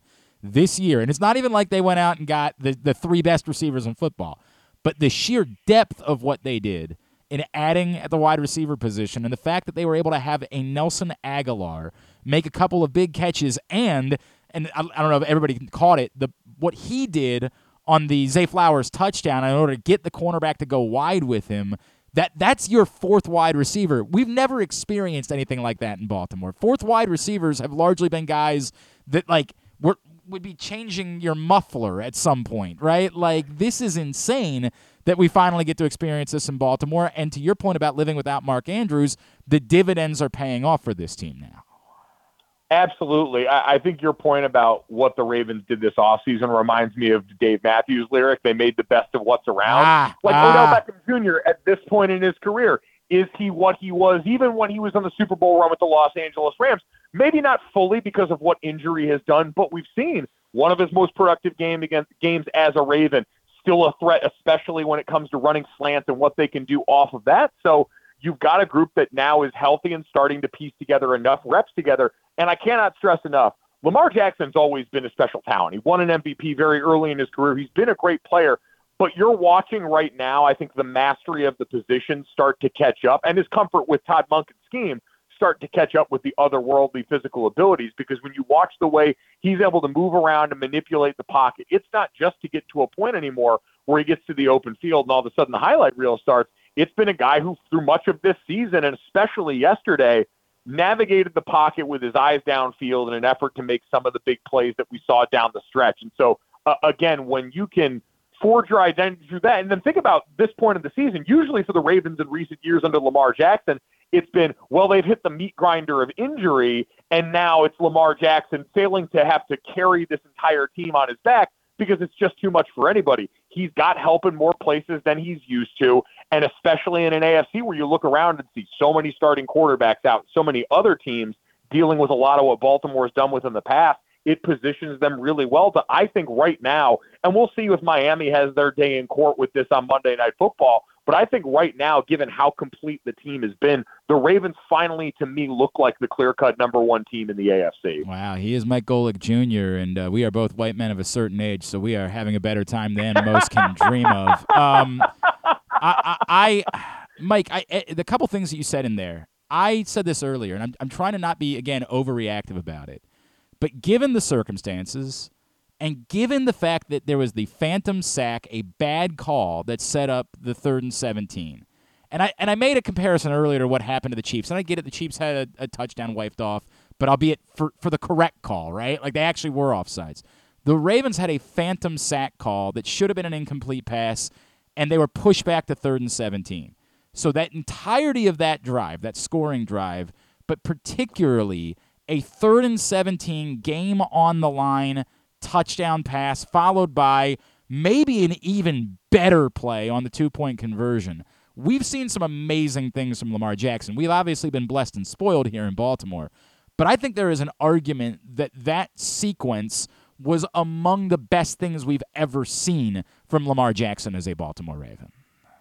I, I would agree. I said it's like, uh, you know, again, speaking of, uh, of men of a certain age, uh, he was zeros and ones in the matrix right there, right? Yeah. It, it looked unlocked. Everything everything looked slow for Lamar Jackson in the best ways possible yesterday as things were collapsing around him. And listen, there's still the rotation at left tackle. There's things up front where we've seen, all right, at times cracks in the foundation that's normally been a strength for Baltimore, but Lamar Jackson navigated all of them with the ease of a guy who has so many reps under his belt and seems to be very comfortable now with what him and Todd Monken are trying to do as an offense. So, uh, yeah, I, I truly think, and I mean, when you combine that with, like you said, Matthew Stafford, who now that he is back in the lineup and appears as healthy as he's been in a while, that back and forth, that was a prize fight. And the whole game, when you think about it, a lot of jabs early in the first half, some really inexplicable play calling deviation Yeah. away from productive run games for both teams. You had the end of half timeout mismanagement by John Harbaugh. You had the end of game challenge call that you couldn't challenge. There were still some warts there, but so much of that gets mitigated when you've got a quarterback of that caliber because it wasn't Baltimore's defense's best day early on. They got run on in a way that was unfamiliar, but yeah. it, it, really was some of the best. And to this date in the season has been some of the best football of Lamar's career. It's been fun. Uh, are you worried at all about this potential like injury with Kyle Hamilton? I, I, I say that look, the Ravens' defense is not predicated upon Kyle Hamilton, but. Um, one of the stats that was pointed out by our friend Ken McKusick that even yesterday it was like they averaged they gave up 4.1, I believe, yards per play when Kyle Hamilton was on the field, and then like 7.7 when he wasn't.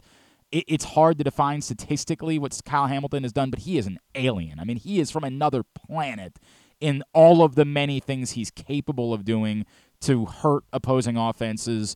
How concerned would you be about that moving forward for the Ravens? Uh, I'd be pretty concerned, right? Like you get Justin Madubuike back, who's obviously hugely important to your defensive line's depth and versatility, but I think the way to think about Kyle Hamilton, and I had a really interesting conversation with uh, ESPN's Mina Kimes about this the other day about all of the Ravens' defensive things they throw at you, the simulated pressures, the all-up blitz looks. What does it serve to do? And she made the apt comparison. It's similar to what you see from a lot of these Shanahan McVay offenses, where they use motion to try and get the defense to slow down a step. What Baltimore does on defense is the same idea for the offense. They want to get you to think that extra split second to create doubt. And then that doubt creates you moving a step slower, and that opens up scenes for guys to make plays. Kyle Hamilton is like the tight end in a Shanahan offense. He's like George Kittle for the San Francisco 49ers because he has so many different gifts and because you can put him in so many situations and he's so versatile as a player, whether that's as a blitzer, whether it's as the hook defender, whether it's playing him back deep, allowing him to do that and be that jack of all trades piece in your defense gives you the options that you can present to an offense on any given play that make them think that extra half second longer. That's the difference between winning and losing. So I think he's a hugely important piece. We've seen that defense has brought out the best in Kyle Hamilton in the role he plays, but he also allows them to be the best version of themselves because of how much he can do for you on any given yeah, snap. He's nuts. He's absolutely nuts, man. Um, Mike, how do we talk about like it's funny. I, I almost in a way think the NFL is like rooting for there to be a bigger scandal, right? There to be a you know a bounty gate or a spy gate because it would get us to stop talking about the officiating. And in a weird way, and I actually tweeted this like how how wrong do you have to be about something um, if you're if you're Pat Mahomes and Andy Reid for us on Monday to like find ourselves defending NFL officiating in 2023? Like, hey hey guys, actually on this one we're we're, we're not necessarily with you. Um, how big of a deal is this? Are are are we overblowing it? Do we need to be reminded like, hey, this is very difficult to do? Like, I I, I don't I don't want to pretend like this is professional wrestling. I don't want to pretend like I think that like there are premeditated outcomes and the officials are impacting it. I just think it's a really difficult thing to do to officiate football games. It just feels like the dichotomy between all of us are able to see things that you got wrong and yet somehow they're not getting fixed it's extraordinarily, and the league is going to have to do something about that, right?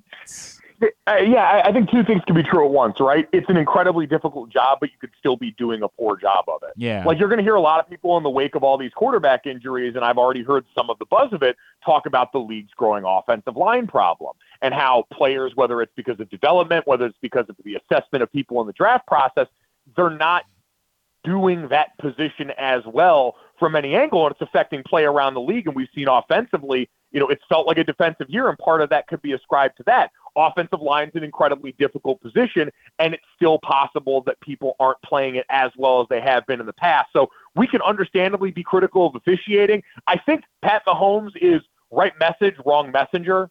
Like we know, we know most people don't want officiating to be affecting the final moments of games. The problem is the Patrick Mahomes led Kansas City Chiefs were one of the biggest beneficiaries of officials affecting the final endpoints of the game in the Super Bowl that they just won this last year. And because the Chiefs are the dominant force right now, I've likened them to the Golden State Warriors, where even as likable as Pat Mahomes has been and as composed as he's been in front of the microphone in any number of circumstances, even as recently as last week, people are not going to like you because you're very good and people don't like to see, oh, wow, this team that already we feel like has all the breaks going for them is the ones opening their mouths, even if this is the first time really in earnest that Mahomes has done this and brought attention to it in this kind of way. I think he's frustrated the way their season's gone. I think him and Andy Reid, in a way that was somewhat endearing, actually, did their best to deflect blame away from Kadarius Toney, who's going to have another rough Monday after another mistake while wearing a Chiefs uniform. So, uh, a long-winded way of saying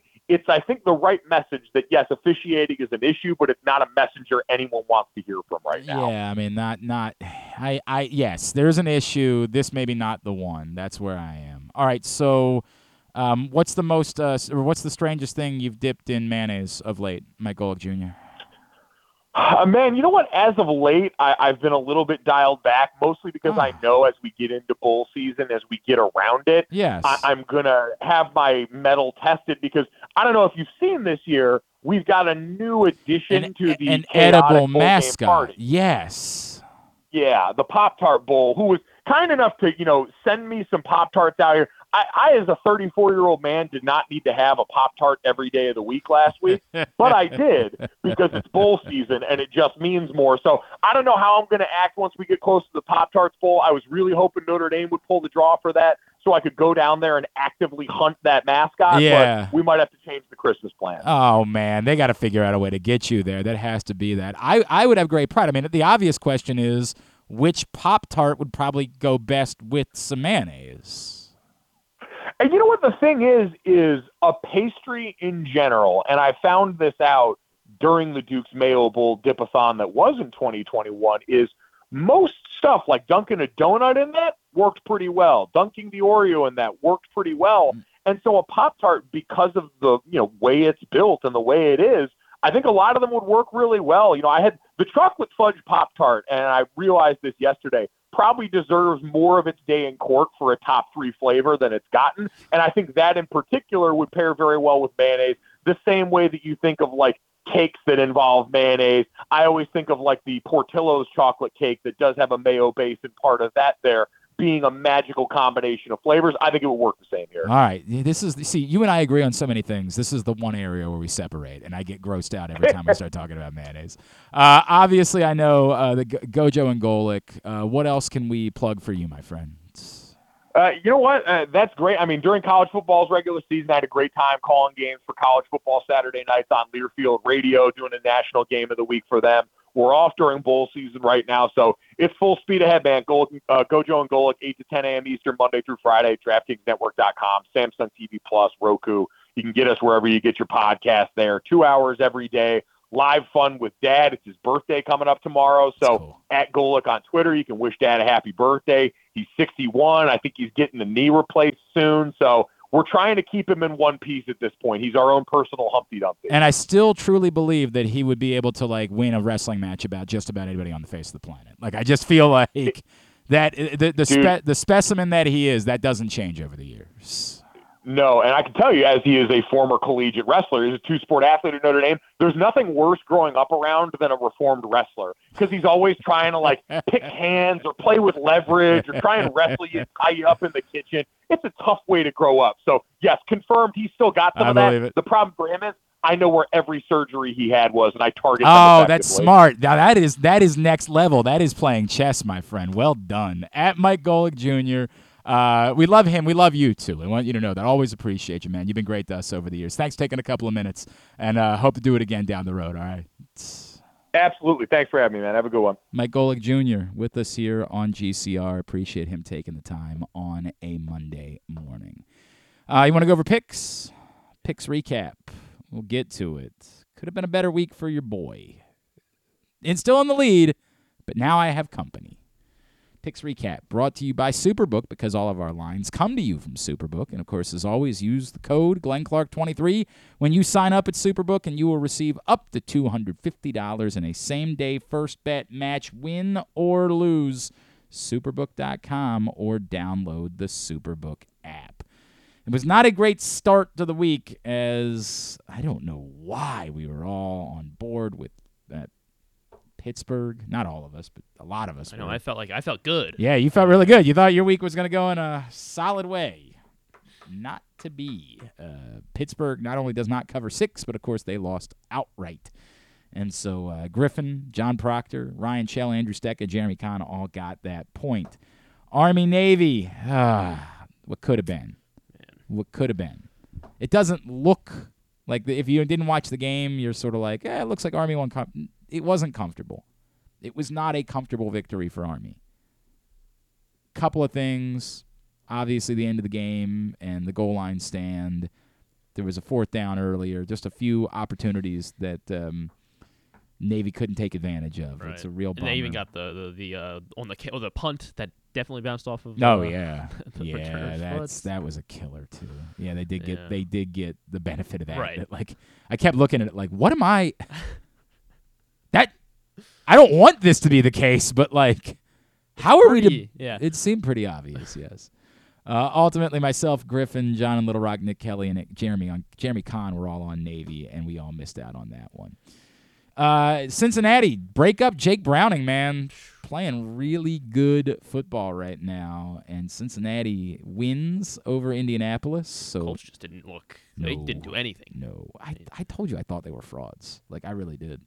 Uh, John Proctor, KZ, Nick Kelly, Andrew Stetka, Jeremy Conn were all on Indy. Speaking of frauds, just when I was ready to believe in Atlanta, Me too. God, they turn around and they poop the bed. Now Tampa and Atlanta tied atop, and New Orleans all tied Six and seven. atop the NFC North, all below 500. And th- we are so screwed up. I, I tried to. I made a comparison about the. Oh, it's the we we're okay with the the coaches having to officiate the games. Like there are things that we're just used to, so we've con- convinced ourselves in our mind that it's okay just because we're used to it. Like we're used to the challenge system in the NFL, so we're like, well, that's how it should be. The coaches should be able to challenge plays. Like, no, the officials should be the ones to officiate the games. I get it. You would say they're not good at that. I understand. It's part of the problem. Similarly, there's this wacky bit where we're just used to division winners getting home games, so we pretend like it's acceptable. We just say, well, that's the way it works. In the NFC, either Philadelphia or Dallas could end up at this point going Into Atlanta. Yeah. into Atlanta, New Orleans, or Tampa, despite the fact that it could still work out. The Philadelphia or Dallas, they could both win the rest of their games, and if they do, that would mean that the a 14 and three team would have to travel to a, eight team and nine, that, if that. at best might be eight and nine at the end of the year. And we just say things like, "Well, that's the way it is," you know, and never deal with it. And the NFL has no inclination to change it. It's like they're laughing to the bank, like ha ha ha, and they they use that Marshawn Lynch touchdown run as proof of like, well, it's created some of the great moments in football history. One. One, and it never should have happened. Just because it was cool doesn't mean like something can be rigged and still make good for good television. It's patently unfair. This is the Florida State thing. At some point you have to acknowledge how ridiculously unfair it is. You it's a grouping of four teams. This isn't like baseball where you have to play a lot of games within the division and like the winning it's not even that I wouldn't argue for anymore. It's nonsense that the winner of the NFC South gets to host a playoff game. Nonsense. You want to guarantee them playoff spot? By all means. Let them be guaranteed. If you win the division, you're in, even if you don't have a record that would qualify you otherwise. But giving them a home playoff game is shameful and embarrassing. And we should all be willing to step up about it, but we don't because it doesn't really impact us. The people in Philadelphia or Dallas might end up being mad about it at the end of the year, but it's one city and everybody else doesn't care. We should all have the balls to say, this ain't right. That said, our picks weren't right, except for Jeremy Conn, Ryan Shell, John Proctor, and Paul Valley. Big, big week for Ryan Shell, by the way. Jacksonville and Cleveland. Needed him to have a bad week. We were mostly on Cleveland, and for the wrong reason. We were mostly on Cleveland because we thought Trevor Lawrence wasn't no, going to play. I was on Cleveland Stop. because Joe Flacco was. You can say whatever you want to say. quarterback. I know you're a Joe. I understand all that. We'll never know how you would have picked the game. I We all thought Trevor Lawrence wasn't playing on Thursday. He played. It di- it didn't matter. Joe Flacco threw for three touchdowns. The Browns win. Uh, only Andrew Stetka and John Proctor were on Jacksonville. Uh, we did not understand why it was that the Chargers were favored, and we were right. Denver goes into L.A. and wins outright. Only Paul Valley, John Proctor, and Jeremy Conn were on the Chargers. Easton Um, stick time now. What's that? It's sticking time. Oh, Easton Stick. Yeah. Stick time. Uh, Buffalo, big win, big big win. Like I we, They we knew we knew something was wrong with Kansas City, but I did not uh, I did not expect that. That's three now wins at Arrowhead for Josh Allen and the Buffalo Bills, except for the one that they that mattered. They won all the games at Arrowhead except for the one that mattered. That one they gave away in 13 seconds. Uh, on Buffalo, Paul Valley, Andrew Stetka, Jeremy Conn. I have no idea why. I had the opportunity. I could have just stuck with I feel it. like I picked the Eagles every every week, and I don't know. It's the at this point, I know I don't it- know why. I have a rule about good teams getting more than three points. Like, if you're a good team getting more than three points, I'm going to take you. Stupid. I had the chance to just. If you missed it on Thursday, I said Dallas because I thought They were the getting Eagle- points. Yeah. stupid, stupid, stupid. Uh, Paul Valley, Ken Zales, John Little Rock, Andrew Stetka, Jeremy Conn all get that point. And then um, only a few of us that were on the Rams Nick Kelly, Ryan Shell, Andrew Stetka, and myself. Ironically, because it was an overtime, they don't get to kick the extra point. Big thumbs up. Works out perfectly for us. Perfectly as the Rams get the cover. So, for the week, big week for Ryan Shell. He's the big winner of the week. He goes 7 and 2 this week. Closest was Andrew Stetka with a very important 6 and 3 for him. Uh, 5 and 4 weeks over 500 for Paul Valley and Jeremy Conn. Everybody else rough. I went 4 and 5, so did Griffin.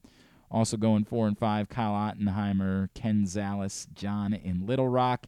And the low men on the totem pole this week were Nick Kelly and John Proctor.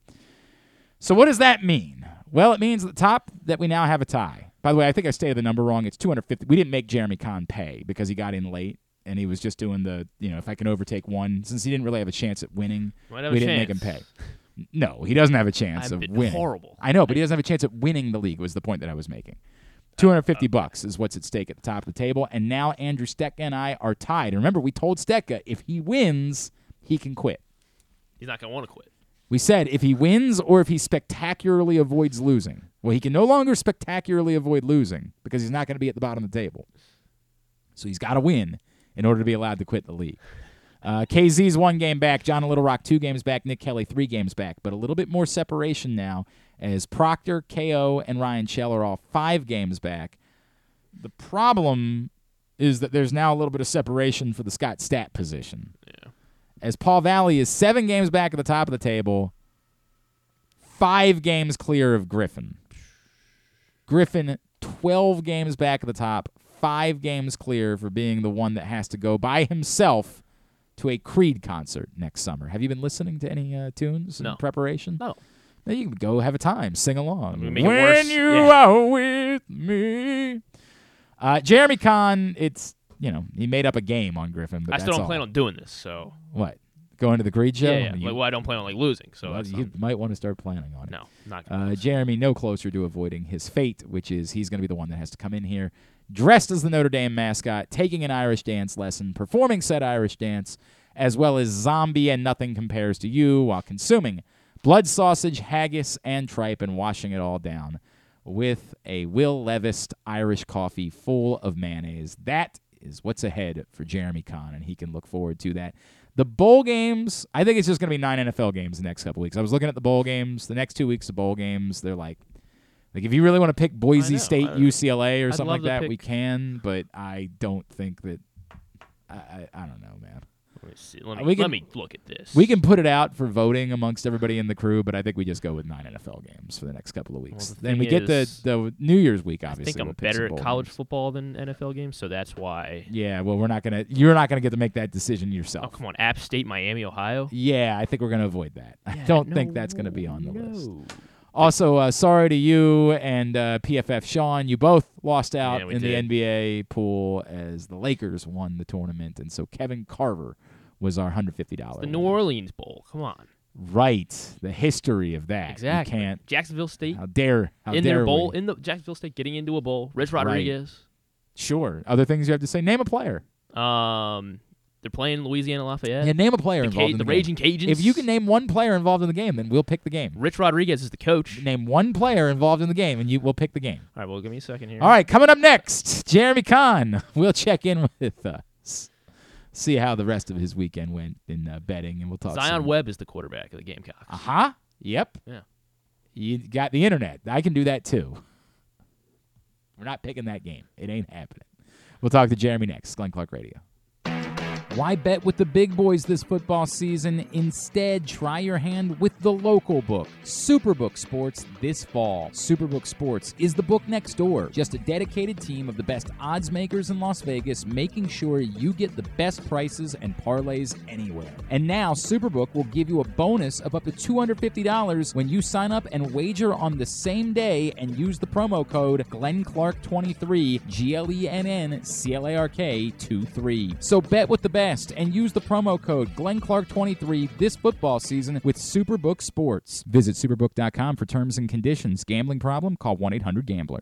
What's up, everyone? It's Tyus Bowser, and I've had so much fun hanging out with Rita and putting up with Glenn the last couple years that I've decided to do it again. Season three of the Tyus Bowser Show is happening this year, as we'll be all over town, giving you the chance to get to know me and some of my teammates. As we talk football, life in general, and just say what needs to be said. You can find out more about the show by going to pressboxonline.com slash Bowser. If you don't live in the area, you can watch the shows live on Facebook and YouTube. And if you miss one, you can listen Friday nights at 105.7 The Fan. So we'll see you all season long for the Tyus Bowser Show, a partnership of Pressbox and Great Ace Memorabilia. The next Tyus Bowser show is Tuesday, December 12th at Alonzo's on Cold Spring Lane in Roland Park. It's brought to you by Superbook, AJ Michaels, and HelpMyGamblingProblem.org. There's so much focus on sports betting these days, but I want to talk about an area that nobody wants to gamble on, where you choose to go out and spend your hard earned dollars to eat. The Costas Inn is no gamble at all. The quality on their menu is outstanding, and the value is off the charts with a great and varied list of specials Monday through Friday.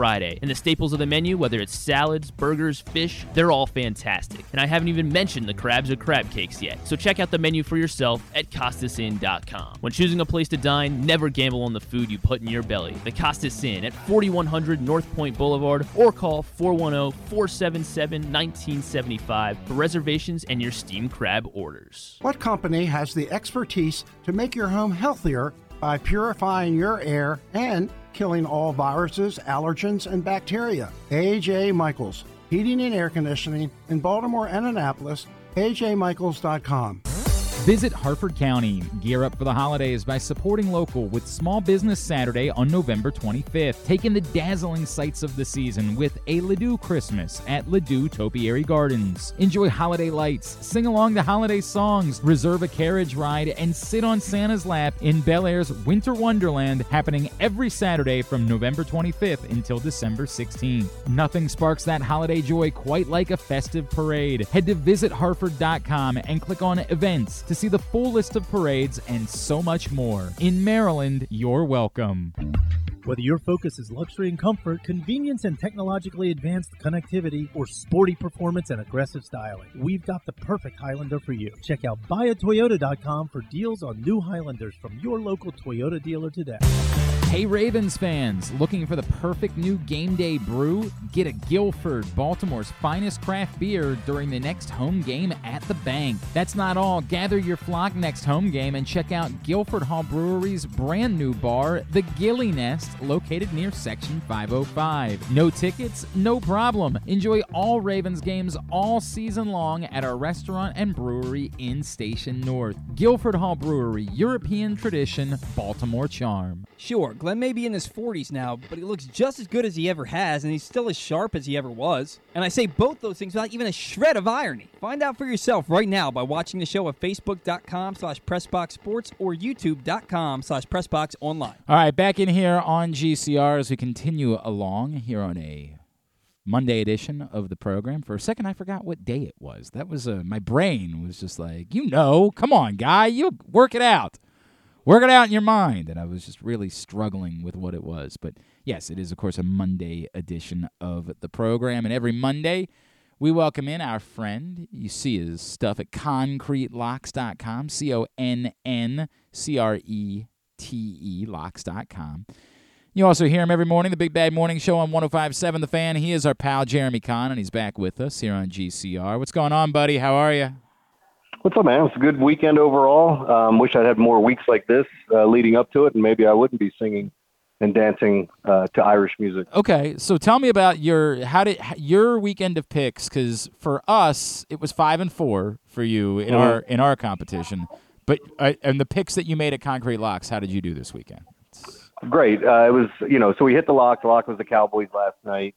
Um, and I'm sorry, I'm getting a life med or uh, getting an IV at life med today. But uh, so um, yeah, I I'm down 40 pounds, man. There's less of me to love, I- but uh, I- I- but, I you know, am- you still get all of it. I'm torn on how I feel about that, right? Because like I do love your love handles, so I am torn about how I feel about you losing weight recently. See, and and that, that's the problem is, uh, you know, I know these these love handles were were made for you and me, um, but but no, in, all seriousness, so I like I talked about how much I love the Bears this weekend that I thought they were going to win outright. I was all over the Bills. Uh, Saturday, I went four and one um, with the and the the odd thing being the the one that I lost being a hockey game in my top plays. So overall, really good weekend, um, and had some some opportunities there to hit big depending on what you parlayed, but.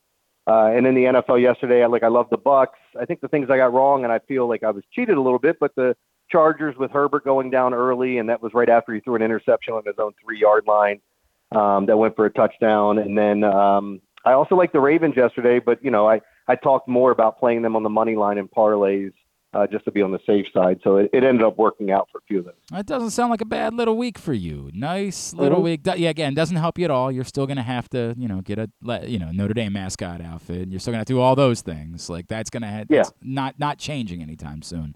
But other than that, those are good things. Um, how do you feel? Tell, I, I, I'm putting out the date Thursday the 21st for a drinking show. How would you feel about that? Um, I should be able to do that. I don't see anything wrong with it right All now as it stands. All right, So, we'll push it back um, for you. We'll do what we did last year. We'll make it like 10:30 if that's the case. And we got to come up with a hook. I I I I so desperately love the jingle all the way read. But I feel like what we did last year was more like an open house party. I feel like that worked out better.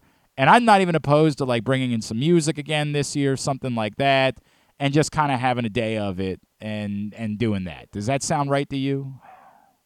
Yeah, I mean, all that sounds good. Look, you know me; I'm game for anything. I, I, Um, I, I do know that about you, which I've appreciated yeah. over the years. Yeah. Yeah. Um, people ask me like, "Hey, are you straight? Are you bi?" And I'm, I'll try. I'll try anything once. Right, exactly right. Uh, and just to see what I like. No, I, I mean, in all honesty, like if it's good fun, it doesn't matter like how stupid or silly it gets. If people are enjoying it, great. I'm in. Um, All right, so if we invite if we invite somebody to come in with us, what's Mhm. what's the dollar amount? What's the dollar amount that they got to donate to Helping Up Mission to get a seat at the table for the drinking show this year? Let's see. What did you usually? Did you usually do like a? Was it a three-digit number or was it? uh, I, I think if we said, I, I think we've in the past, like I think one year we went up to like 250, but I don't want to make it Okay. crazy. I just want to get somebody to donate something. So I would say, do we want to say we could like make it? We could invite as many as four people in if they were willing to donate a hundred bucks.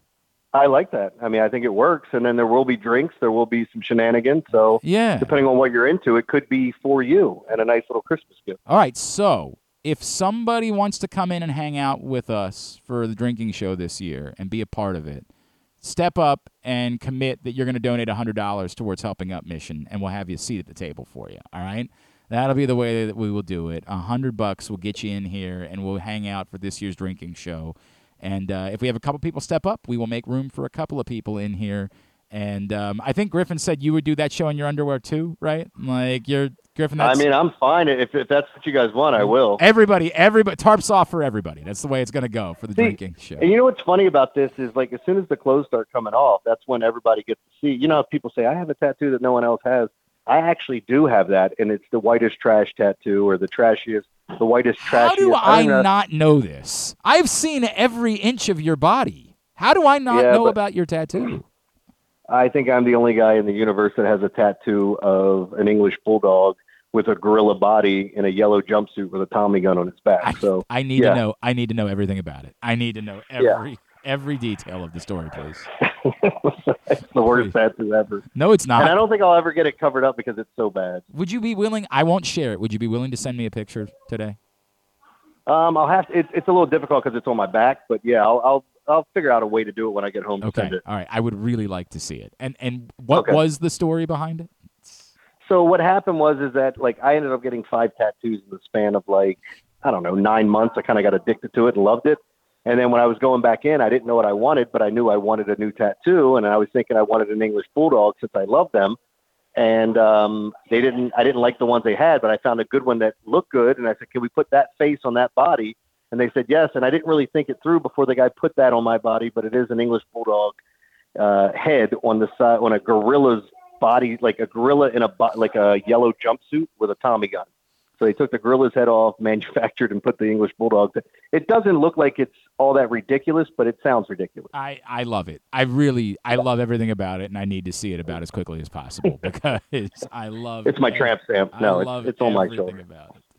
All right. Um, we've been talking Ravens all morning, so we haven't talked about the Ohtani thing like at all. Um, Yeah. y- I- I- your reaction to the number? Did you always assume it was going to be the Dodgers? And well, and what does it mean? what does what does everybody think about what Ohtani and his his group did because they purposely leaked false information Right. out to sports writers to get what they wanted out of the Dodgers. So like, you know, not a lot of people got a chance to talk about Friday, but Friday was an absolute S show in the media where Definitely the was. Orioles had a yeah, the Orioles had a deal done, then they didn't have a deal done. Were they going to sell the team? No, they're not selling the team. Oh, the deal is done. No, no, wait, it's not done. Um, and it's not going to be done, so they're going to have to go month to month. And then you had the Ohtani stuff where he's flying to Toronto oh, by the way, he's not flying to Toronto. So you have all these different reporters. Like, I don't think Jon Paul Morosi put out fake news. I think he got a legitimate source that told him that, but they told him that for the purposes of driving the number up on the Dodgers. And what we weren't privy to is it sounds like the Dodgers always had the last go at them. Like, hey, you can match anybody if you want to if you want to be here. So, uh, and that's what it sounded like. And they got the 700 million. It is a nice chunk of change, but if there's any team that could eat it if something went wrong, it's probably the Dodgers. I the argument that I've seen from a couple people is, well, the Angels had Shohei Ohtani and couldn't get into the playoffs. So why should we pretend like Shohei Ohtani is that much of a game changer? And I think the obvious answer is, well, the Dodgers are a much better team, you know, even before they get Shohei Yeah. Ohtani than the Angels were. The Dodgers made the playoffs and were the best team out west for almost the entirety of the year, and they didn't have. I mean, they lost one pitcher to domestic violence. They kicked another one off their team for what he was accused of doing last year. They had some other injuries to their starting rotation and still wound up in the post postseason. Yeah, did they lose? Of course they do. Or of course they did because that's the Dodgers and it's typically what they do. But but that being said, they have five MVPs on their team. Like that's ridiculous. Like you know, I mean, it's absurd what they have in that lineup right now. So I don't know how you knock them. And if there's any team again that could have him play one position or the other, um, it would be the Dodgers and get away with it for that price.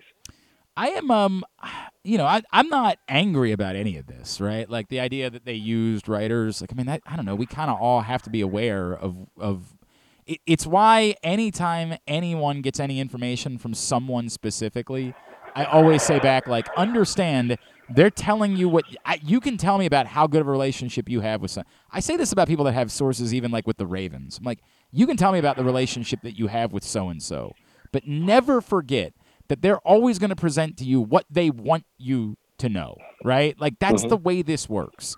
And so every time, and I'm sure you've dealt with this, I get any amount of information. The first thing that has to run through my mind is what is the likelihood of this being true versus it being what they want me to know, right? Like that's the first thing that I have to run through my mind.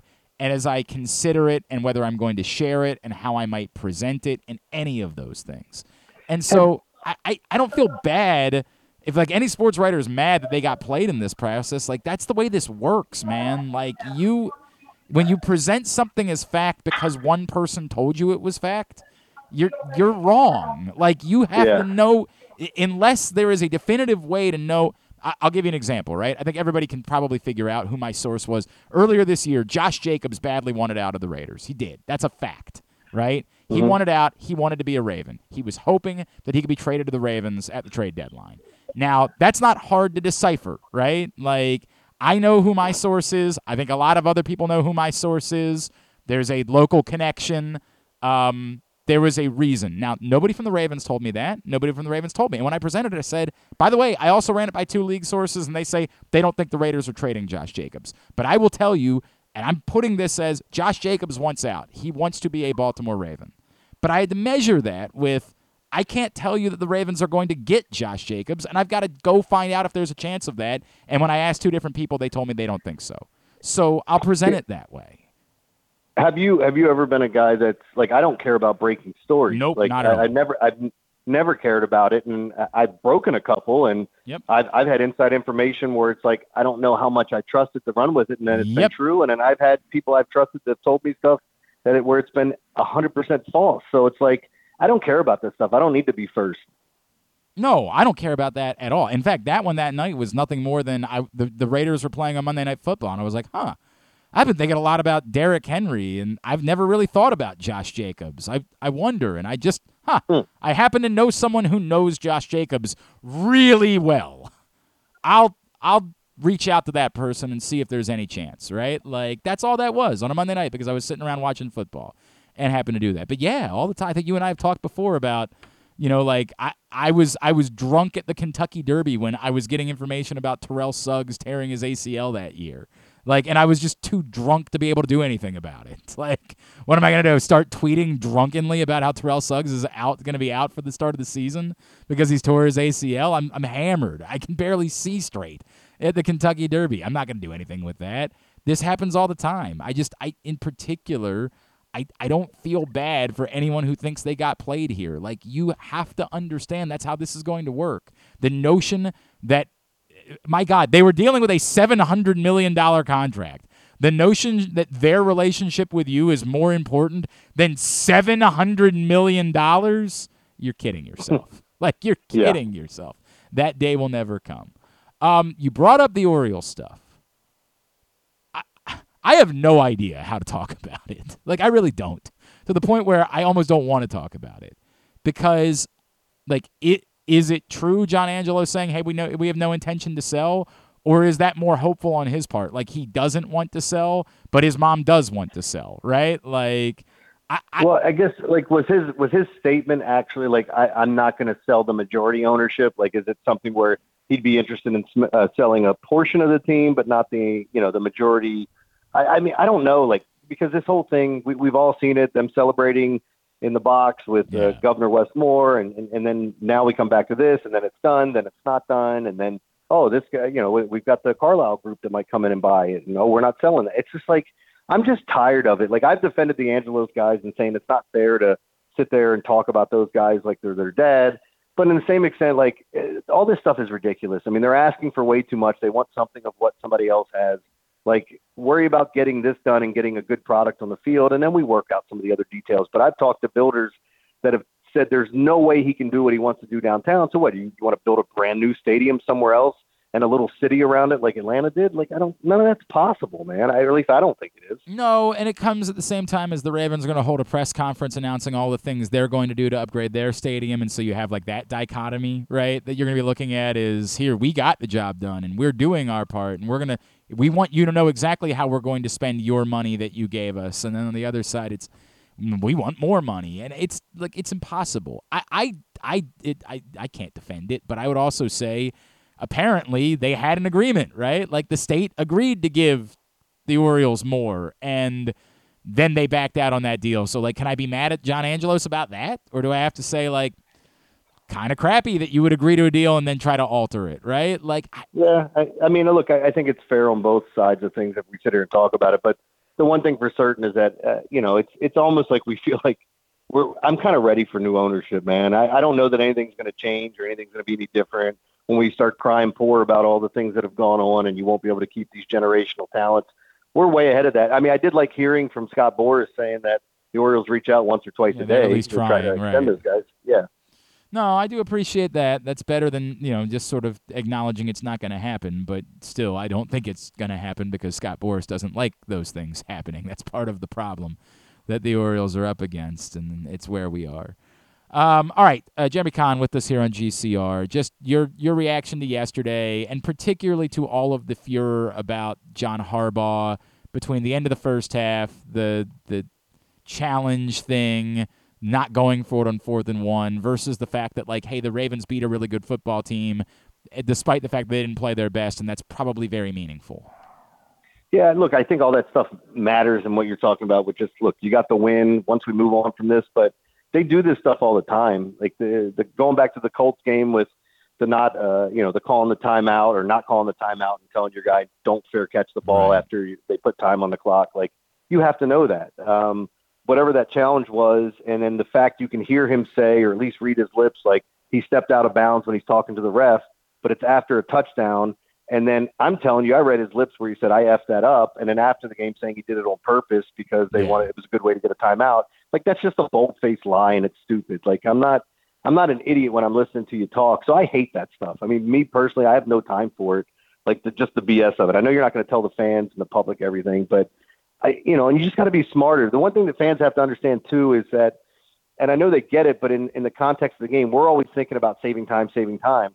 They never want to give the ball back with time, which is makes this whole thing ironic of what happened at the end of the first half because they don't use their timeouts to conserve the time, but then they use their timeout and then use it with 12 seconds on the clock, so they still have to kick the ball off regardless of what happens. And you know, it's just like those things. Those are little things that you can correct, but they do this stuff all the time, and I just don't get it. I, I like Harbaugh's decision making to me has been terrible at times. The clock management's been awful.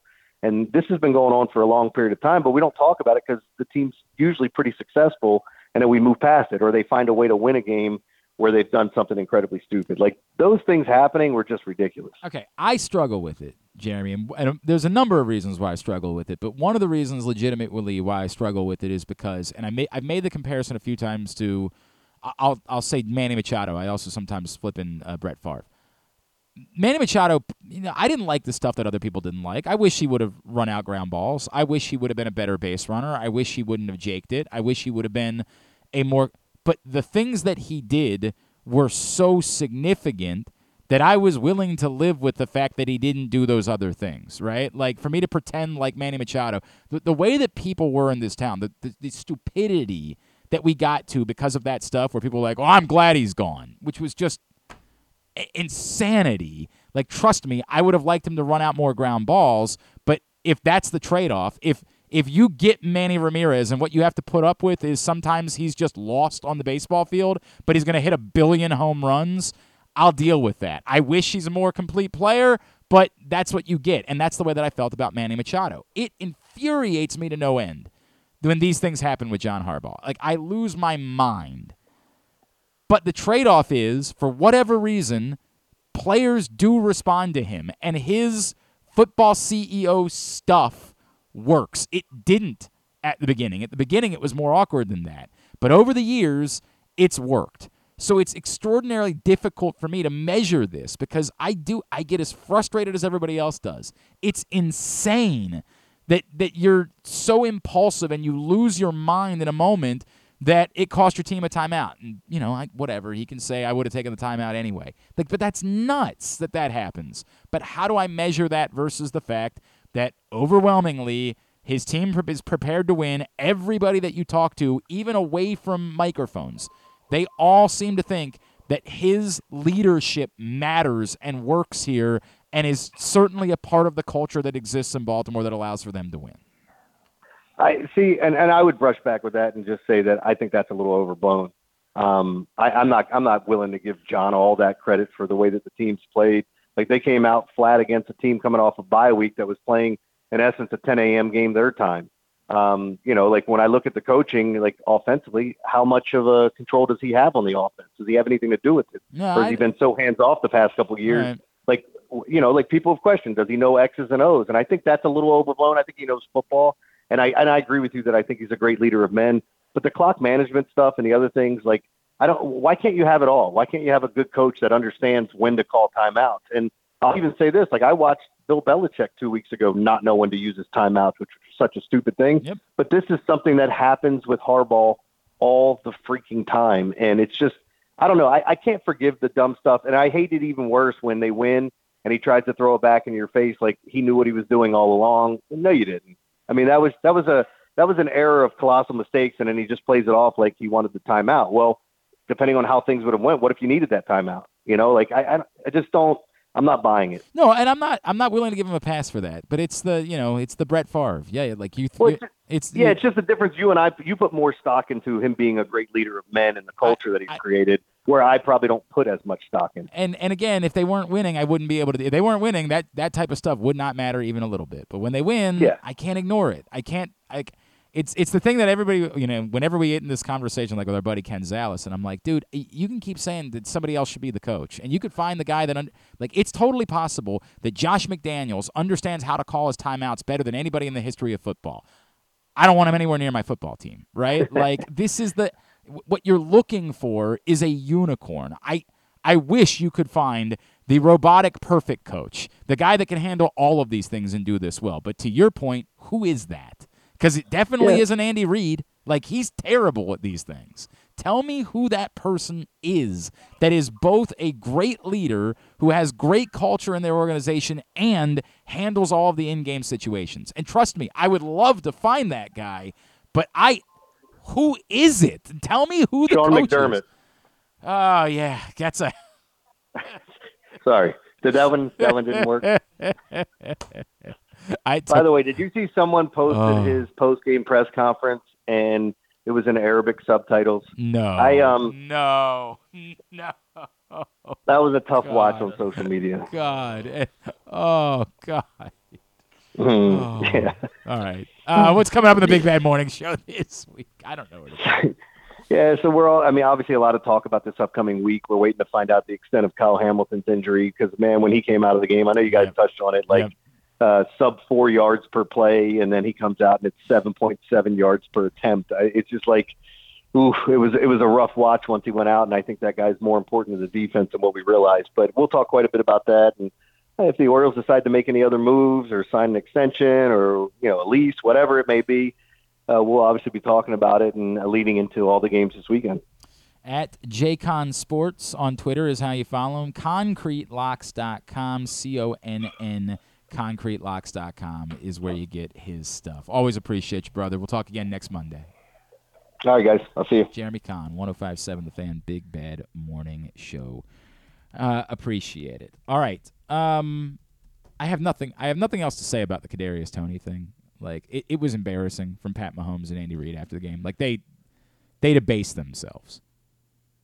The, the and I, and I think a lot of people have theorized that what was coming out there was a little bit more than just that. Like that, that's as a teammate, you never want to take your frustration out on your guys because they're going to be on your team next week, and you got to go back into the quote unquote foxhole with them. So it's easier to take it out on the officials. But that was embarrassing. I mean, that was petulant. That was nonsense. Your guy was a yard off sides. And you can spare me all the, and I saw that people say, hey, typically in the NFL, they'll let you have one oops. They'll give you a warning, and then they'll call you that the next time. Now, Terry McAulay did some homework on this last night and explained that apparently it's been an emphasis this year in the NFL. And it's funny because I do remember, like, at some point in the last couple of years saying, like, are, are we even looking at these plays? And I'd seen it defensively the same way. Like, the way that the guys are nowhere close, but there's no there's no defending it. There's no well, sometimes we're allowed to be offsides. Right, but that doesn't change the fact that you're offsides. And the the well you it ruined greatness. Dude, they threw the flag before the play unfolded. So I'm confused. Like Yeah, th- it- they don't stop. The Yeah, there's a weird nature to Yeah. why do you let the play go out? Well, it's the same thing as a defensive offsides. It's a free play, right? Like for the defense, if they get an interception, return it So for they can six go points. harder, you know, right at the ball. Because if it's a touchdown, It's like, yeah. it's the same concept essentially, right? Like that's the reason why I let the play on play go. But this every element of Pat Mahomes' narrative is worse than the previous. Well, you're robbing greatness. Like they decided to throw the flag after they saw what unfolded on the play, or as if there's been some rule in the NFL where if a play's cool, then there's no penalty. And trust me, we all like cool plays. And we've all made that joke on the internet plenty of times over the years. Like, that play's too cool. You can't let the penalty count. But we all know it, that's not actually how it works. You don't just get to get away with things because it looked cool. It's embarrassing. Your this is an embarrassing response. I get it. Your wide receivers suck.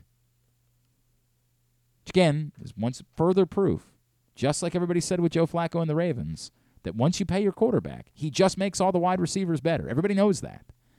You don't need to spend money and invest it with the wide receiver position. Maybe, maybe because they should have Kelce be throwing to Toney. Like that's Toney does catch the ball when when Kelce when throws Kelce it to throws him, that's an ball. interesting point. Maybe they should consider that. Um, it's Mahomes is the problem. Yeah. It's embarrassing, dude. Like that's an embarrassing thing to be screaming about. Like you're wrong. Yeah, it was- You're flatly wrong about was- this. It was just so like jarring, just the way you know to see Patrick Mahomes and it it lose just his mind. It felt like he had reached his breaking point with the circumstances, and it was easier for him to try to take it out on the you officials. know, and my team's leading the league in drops. Yeah, Right. like I, I don't know if they're leading. and the league, thing is, too, in certain circumstances, the rest of us would have said, "Okay, sure," but not this one. This one, you're wrong. Period. The call was correct. I bet on the Chiefs. You're wrong. End of story. No further debate. And again, there's been a couple. Even by the way, like Mitchell. if they don't call that, like I mean, we're we're murder. Uh, it's all you're seeing today. you. I mean, like people are coming back and they're like, Look how know, far he's Toney's- offsides by a off yard. foot. by a yard. It wasn't close. Chiefs fans are like, well, look at Von Miller on the next play, and then I, I got it. But God bless him. Mitchell Schwartz, the former Chief, the former Chiefs offensive lineman, is on Twitter today trying to explain to Chiefs fans why they're wrong, He's going to the locker room. and like he's in hell. He's in hell because of it. Because you just can't talk to. Yesterday, I made a point on Twitter about how weird it is that Lamar Jackson won't run when there's 15 yards in front of him. I made that point at like 126. yeah, Clearly, as the game went on, he did some more running. And the theory that a lot of people have of he's picking his spots, he's picking his. I, there's probably truth to all of that. I would still push back on it. I disagree with anyone's opinion that Lamar Jackson should have been trying to run less. You guys know how I feel about this. I'm not changing it. You're wrong. The data is extraordinarily clear. There is no greater risk of quarterbacks getting hurt when they're running down the field. None. Zero. It's just some preconceived notion that you have that is rooted in, by the way, if you read Rocketmen, frankly, was rooted in racism. It was something that was held against black quarterbacks to try to keep them from being able to play. There is this thing that people believe that quarterbacks are at greater risk of getting hurt when they run, and they're not. Period. It's not disputable. There is no greater risk, no matter how many times somebody comes on this show or any other show and says it. We have the data. Lamar Jackson, of anyone, was the poster child of this. He's so elusive that there he doesn't take a hit downfield that he doesn't see coming.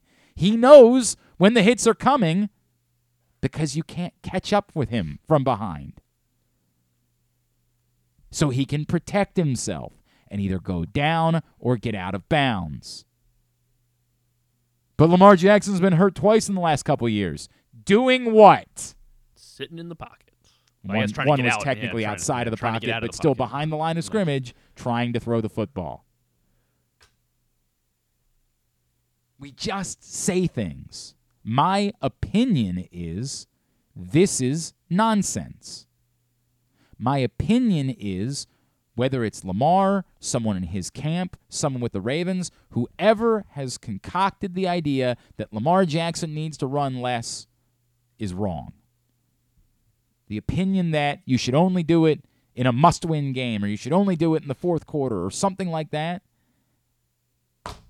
It, again, it, it's you can only come up with that opinion if you believe there's a greater amount of risk and we have the data that shows there's no greater amount of risk. It is a fallacy. But it's my opinion. And yes, as the game went on, he ran more. And I literally had people trying to fight with me after the game. Oh, did Lamar run enough for you? He ran more, and I like that. Because Lamar Jackson running the football is a very good thing. And I can have an opinion after the game that's different than the opinion that I had early on in the game. Or maybe the game would have been different and might not have been so close if early on in the football game, when there were huge swaths of yardage to be had for Lamar Jackson running, he would have just taken them, like on the first drive of the game, where literally he rolls to his right. There's a huge empty space over there, and he could have taken it, but he didn't. And instead, the Ravens are forced to punt on the first drive of the game we just get into this place of like being we, we, we can't have a conversation there was somebody yesterday that was like that somehow was fighting with me as if I was saying Lamar Jackson sucked, and then just kept talking to me about what the national media says about Lamar Jackson. And I finally tried. Like, I'm like, I don't know who you're fighting with. I don't know what argument you've like. What debate have you concocted in your brain is happening right now? I love Lamar Jackson. Think he's a one of one talent. The thing about that is, I'd like to see him use that one of one talent. Like, he's a great quarterback. He's the greatest dual threat quarterback ever. I'd like for him to be a dual threat. Again, saw more of it as the game went on. I don't know why you think it needs to wait until the fourth quarter. Sometimes games, I know this is crazy, sometimes games are determined by plays that happen in the first quarter. No. I, I know. Nobody No, ever believes that. They think the only the plays in the fourth quarter matter. But I, it's crazy. They don't give you more points for scoring a touchdown in the fourth quarter than you get. It's seven points in the first quarter and seven points in the fourth quarter. Six, actually. Come on. Thank you. If there was, if there was, by the way, for the record, if there was more risk to running the ball, if there was fact that backed that up, because for the record, I, Glenn Clark, when the Ravens drafted Lamar Jackson, like a mouth breather, spit off those same takes that the rest of you have until I was given the data. And the data made it abundantly clear. And in fact, the argument would be from the people that are really smart, you are more likely to get hurt in the pocket because you won't see the hit coming. Joe Theismann. The data doesn't actually back that up. The data says it's basically the same either way. Basically, the data says you're playing football. Correct. But the people that really know would say if you can control any amount of control that you can have in the circumstance, you have when you're in the open field. You don't have when you're in the pocket. So I think Lamar Jackson should run more. And I've always felt that way. And I'm going to feel that way until we see that Lamar Jackson is no longer a dynamic runner. And when he takes 20 seconds to choose to be a dynamic runner, sometimes he's not as dynamic of a runner. Like, by that point, he's more like weaving through a maze of bodies, and it's difficult for him to find space. But when the space is there, he's still very much Lamar Jackson at this point in his career. It just feels like he's been convinced by someone, something, somehow that he shouldn't be. And I don't get it. I don't get it. But it came around a little bit as the game went on. Ravens won the game. That's what matters.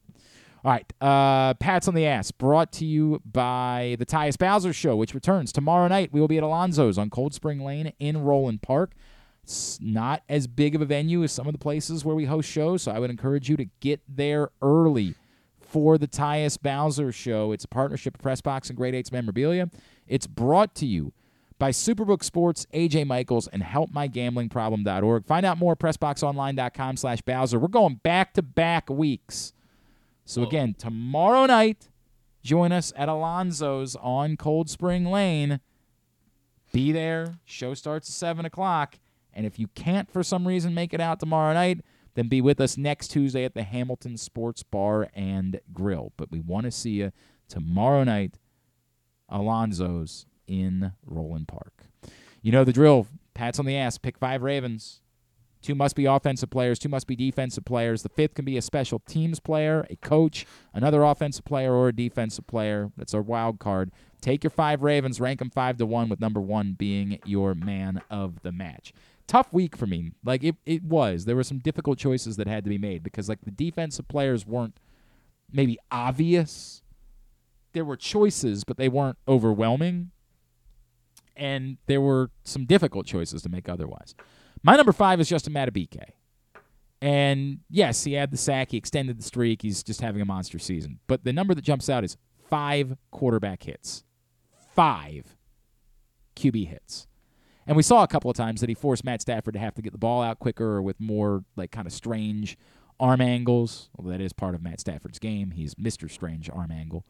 Um, that impact is real.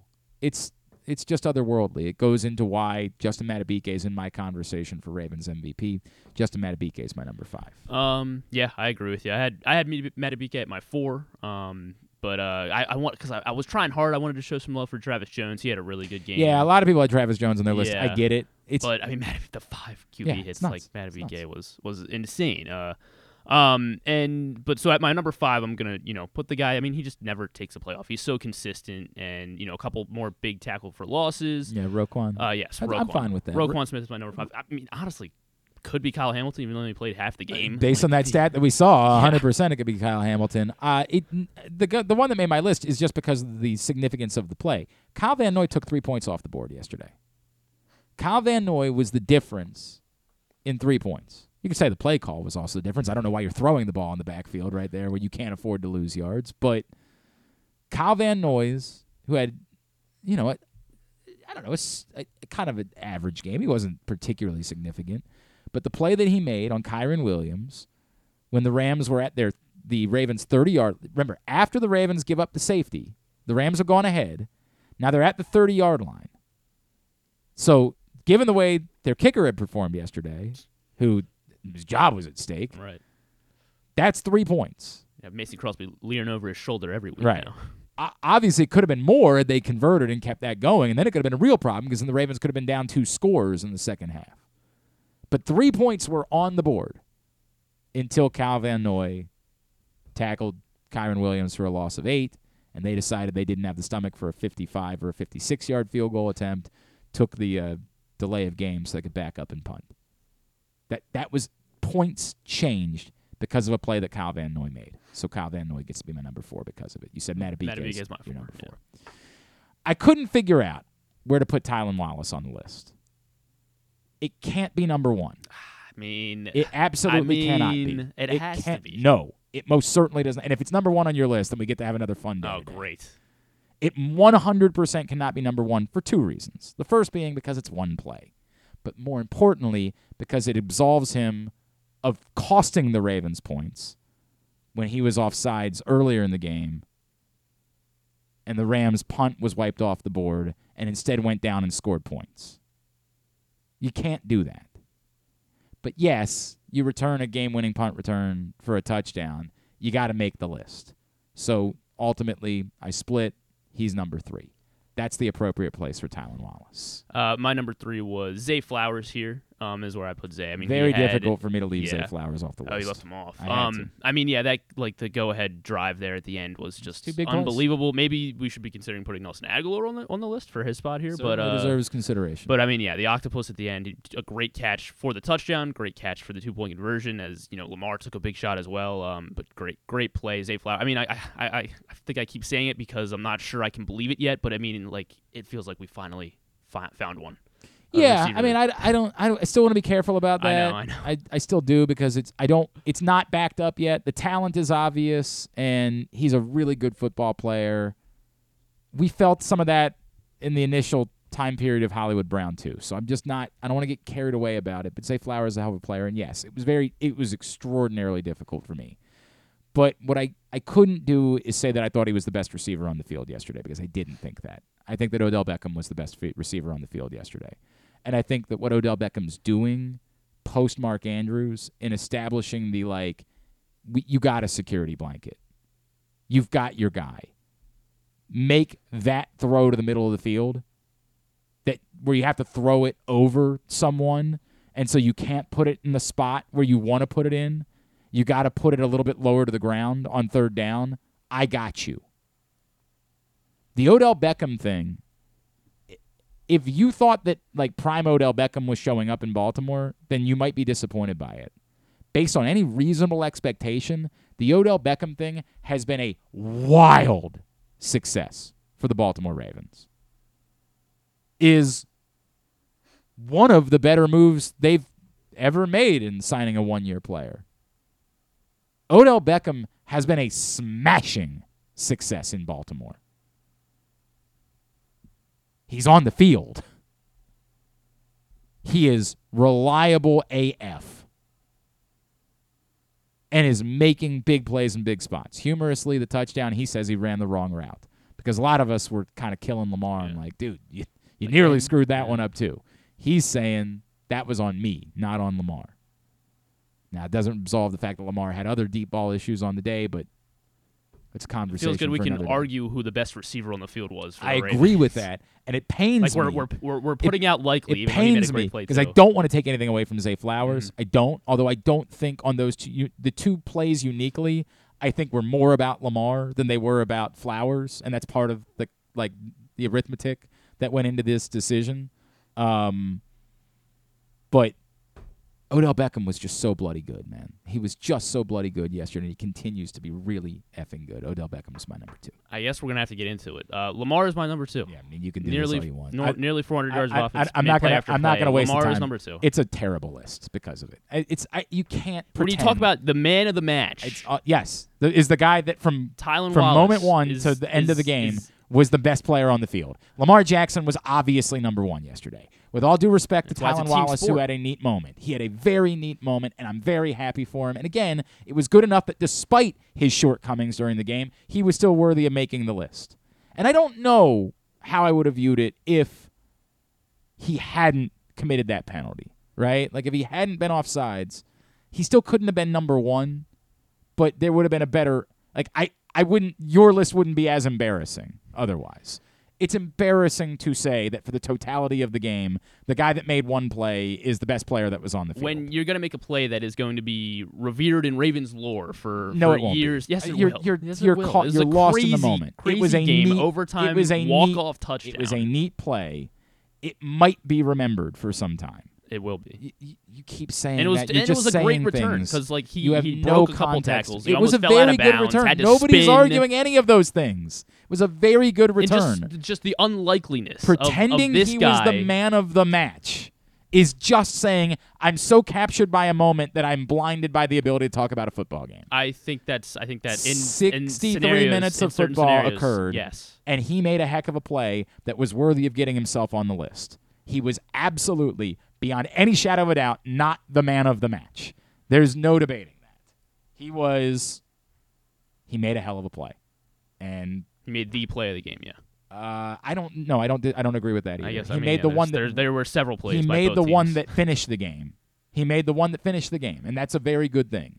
But was it the play of the game? Third and 17 was the play of the game by far. Third and 17, your back's against the wall. This is the what happens if this doesn't go right. If he gets 10 yards on that return, the Ravens have really good field position, and you think they're in good shape to win that football game.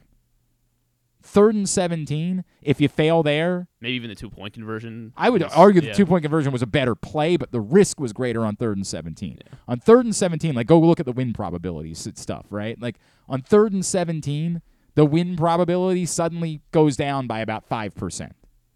Third and 17 is the play of the game. Converting in that spot. Because in that spot, all you really wanted was to go get 10 yards and make it manageable. That's all you're thinking before that snap is just make this manageable on fourth down. And instead, they scored a touchdown. Third and 17, easily the play of the game. The punt return was awesome and was cool and was a neat moment, but it was not the play of the game. It was the one that we saw at the end, and it was a cool thing. This is the, um, you like the the people lose their the most important play when the Ravens won the Super Bowl in New Orleans was the third and one back shoulder to to Anquan Boldin. That was the play of the game. And you miss that because it's not as sexy and fun as other things. Although third and 17 was kind of sexy, so I don't know why you'd miss it. I mean, I it, it's why it's a team game, and it's why Yes, it's a I mean team game. Lamar I- isn't on. I mean, Lamar might not even be on. Like we might, might not be doing a Pats list if it's not for Tylan Wallace. And so, Maybe, but again, there was not in that moment. The Ravens were in very good shape. But this goes to anything. Anything could be Exactly, different if anything's different. So you have to acknowledge what happened for the 63 minutes of the football game. And Tylan Wallace made a great play, but was definitely not the man of the match. when uh the Will Hill the kick six Yep. thing happened, where, where where was he on your list? Was were you were you doing que- lists? We were doing lists then. It's a good question because it was a bad football game. So I, it's totally possible that he was number one just because again there weren't a lot of options. That was a horrible football game. Who were the starting quarterbacks in that game? It, I want to say it was Austin Davis versus Jimmy Clausen. Like it Yeah, was an atrocious football is, game. Is it the right example? It is not the right example. It was an ungodly football game. So anything that resembled football probably would have been enough for for Matt Schaub of the Baltimore did Schaub Ravens. Schaub still was starting at that point? Um, he had the most pass attempts. Of, yeah, right, well, he, then yeah, he was the only he was the only quarterback. Yeah. Uh, maybe Austin Davis did start because he did have some snaps, I believe Austin Davis might have and then Josh McCown came in. Okay. Yeah, it was. Buck Allen ran for 55 yards. Oh, he- okay. I'm Terrence sh- West had 37. Yeah, it smells like probably Will Hill was ended Duke, up. ended Duke up Johnson, the leading rusher for the Browns, had 27. Well, he wouldn't be on the Pats on the ass list. Who, what else did the Ravens do in that game? Uh, Kamar Aiken, six catches for 80 yards and a touchdown. Maybe. Well, I mean, he had to be on the list, I guess. I'm sure he was on the list. Chris Givens, do you remember? I do remember Chris Givens. a yes. 48 it was a terrible year. I remember it was. A, Chris Givens, Chris Matthews was a receiver on that team. Crockett Gilmore. Jeremy Butler was a receiver on that team for a minute. Like it was a terrible, terrible. leading tackler Lardarius Webb. The Ravens now. Oh god, the Ravens now have Nelson Agholor as their fourth receiver. Chris Givens was their like number two receiver. Um, yeah. yeah, that not a Yeah, good, not a good comparison at all. Elvis Dumervil had a Also, to my sack and a knowledge, half. I don't think Jernigan I don't had a I half don't think sack. Will Hill cost them points earlier in the game too. I don't I don't know. Elvis Dumervil five QB hits. Jernigan probably, three QB probably made the list if I if I had to go back and look at it. I don't. But again, in that moment when there was no other football to be had, yes, probably that was good Oh, enough yeah, for Will Hill. was making plays on defense too. So yeah. I'm gonna guess Will Hill was probably the man of the match from that game. Yesterday, Tylan Wallace was not the man of the match. He made a hell of a play though, and that's why he's on the list. All right, continue to get me yours at Glenn Clark Radio on Twitter. We'll share them out throughout the course of the day. I told you earlier in the day, uh, next Monday night, I've been telling you to block this date off. Next Monday night is our final ask. And it's twofold. I want one of you to step up and um, contribute a hundred bucks to uh, come in and do the drinking show with uh, Jeremy and I. But next Monday night is the final official ask of our campaign for helping up mission. And we're going back to a place that's been good to us over the years. And I, I always thought that it was great to do it there because it was kind of less. You could have more of a hangout atm- atmosphere. There was less of a pressure.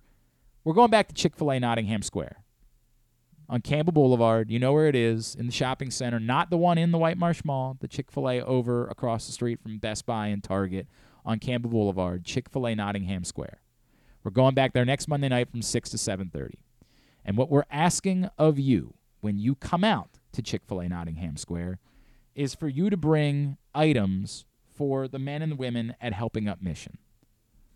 What we're asking for you to bring is these needs solid deodorant, shampoo and conditioner, body lotion, body and foot powder, razors and shaving cream, body wash, undershirts, boxers, briefs, socks. For the women, they could also use things like journals and planners, hairbrushes, pajamas, hoodies. They also need underwear, undergarments, leggings, and diapers because the women are actually some of them that are there have their kids with them. That's what we need. And so we want you to come out next Monday night to Chick fil A Nottingham Square. And to make it worth your while, we're bringing out a special guest. Michael Pierce of the Baltimore Ravens is going to be there with us. Michael Pierce is having the best season of his career. He has been, it's been a renaissance year for Michael Pierce. It's been awesome to see. You guys know how I feel about Michael Pierce, so like it's particularly special for me to see it unfold. I brought this up with Michael Pierce, and he was like, dude, please, I would really love to come out. And has worked around it, and he wants to be there. So next Monday night, here's what we're asking we're asking for you to show up at Chick fil A Nottingham Square. We're asking for you to bring at least $25 worth of these types of donations. If you bring more, awesome. And we're not going to we're not going to like go try to find a scanner or look it up online. We're trusting you. If you don't have the opportunity to go shopping, then we're asking you instead to make $25 worth of donations. Cash, PayPal, Venmo, whatever it is. If you say, man, I just didn't have a chance to get out and buy anything, no problem. But I want to come out anyway, and I want to support you guys, and I'd like to meet Michael Pierce. It's either get $25 worth of stuff or just donate 25 bucks and we'll run over to Target afterwards and we'll get the stuff that they need at Helping Up Mission. I'm asking you to share that this week with all of the Ravens fans in your life.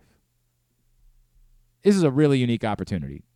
They don't do quote unquote free meet and greets very often. And I know you're going to say, well, this one isn't free either. It is. You're making a donation. This is not going to Michael Pierce. It's not going to me. It's not going to some guy who runs some company. It's not going to any shady handler. Items, and if you can't get the items yourself, 25 bucks.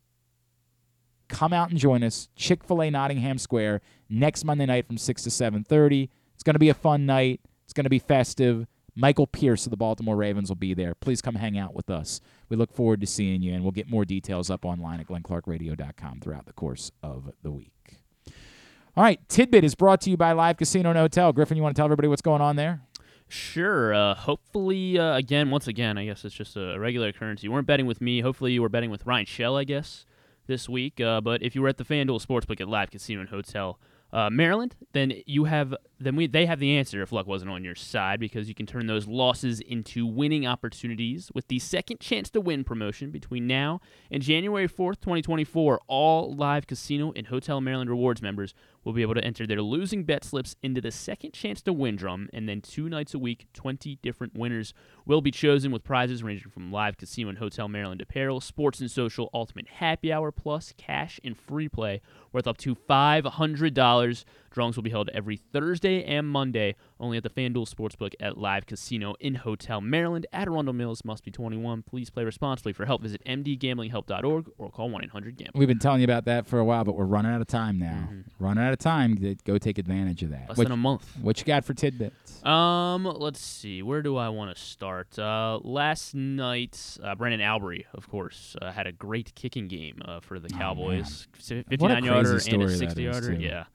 Um, he made four field goals and they totaled two. I joked about it. There's a non-zero chance to me that he's the real N- NFL MVP. You think so? Well, I mean, yeah. We got our second kicker uh, ever.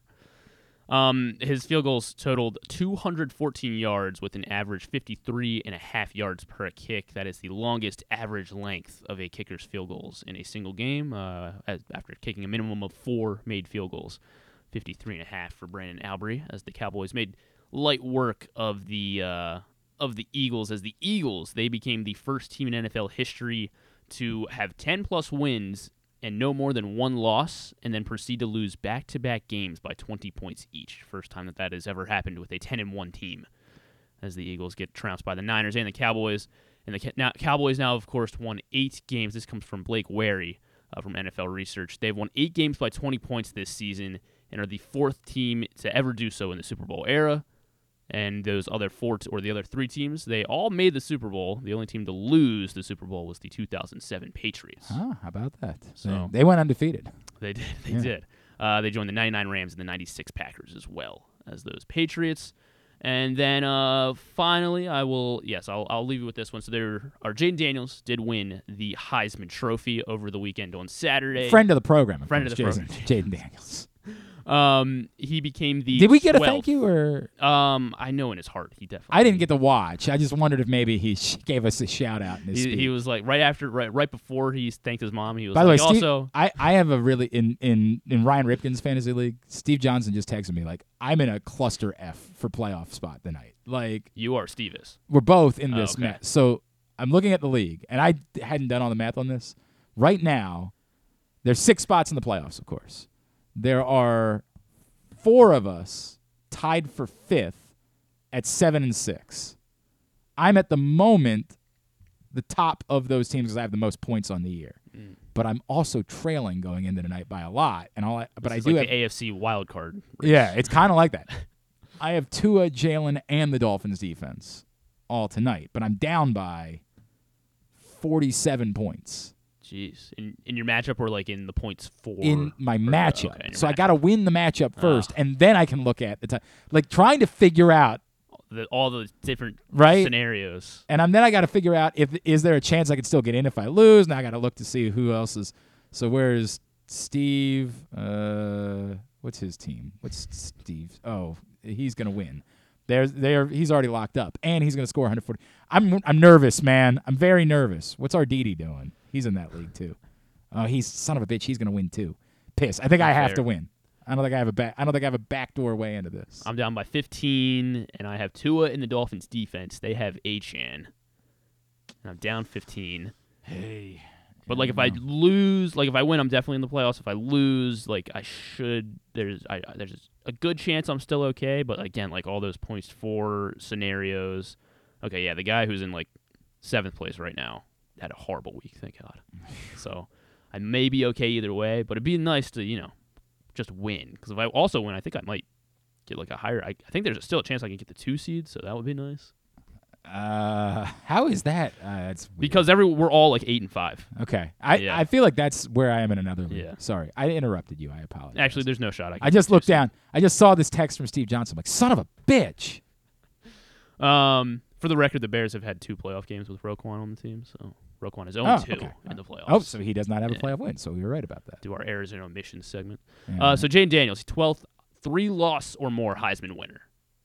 I want to see how many of the other 11 Heisman winners. Three lost Heisman winners. Yes, there have only been 12, including Jayden Daniels. There since uh since 19 uh eight, sin- in your lifetime you should be able to name the other all, all the guys there are one two there are only four since 1980 1981 Oh man. you should name all you should be able to get all four of those guys Uh, was was RG three one of them? RG3 did have they were 10 and 3 And did you Baylor say Bears. Lamar? uh I did not say Lamar Lamar Lamar, yeah. is the other one 20 or the most recent one 2016 of course So Lamar Jackson Another one. Are there two more in my lifetime? Because you're not counting two more in your life. Daniels as being.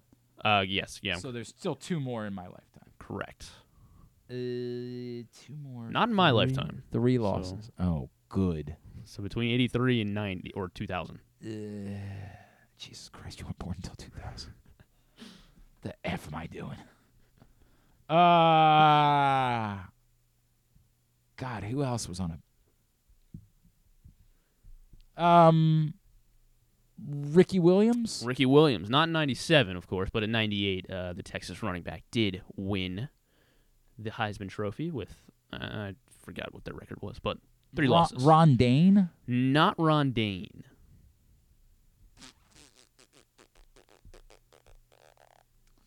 Okay.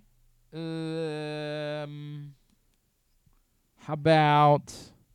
See, the funny thing is, I can name a lot of the Heisman Trophy winners, Right. but you got to figure out what the circumstances would have been that someone would won. That's why the running backs make sense because they just put up video game numbers back then, and so they could win without.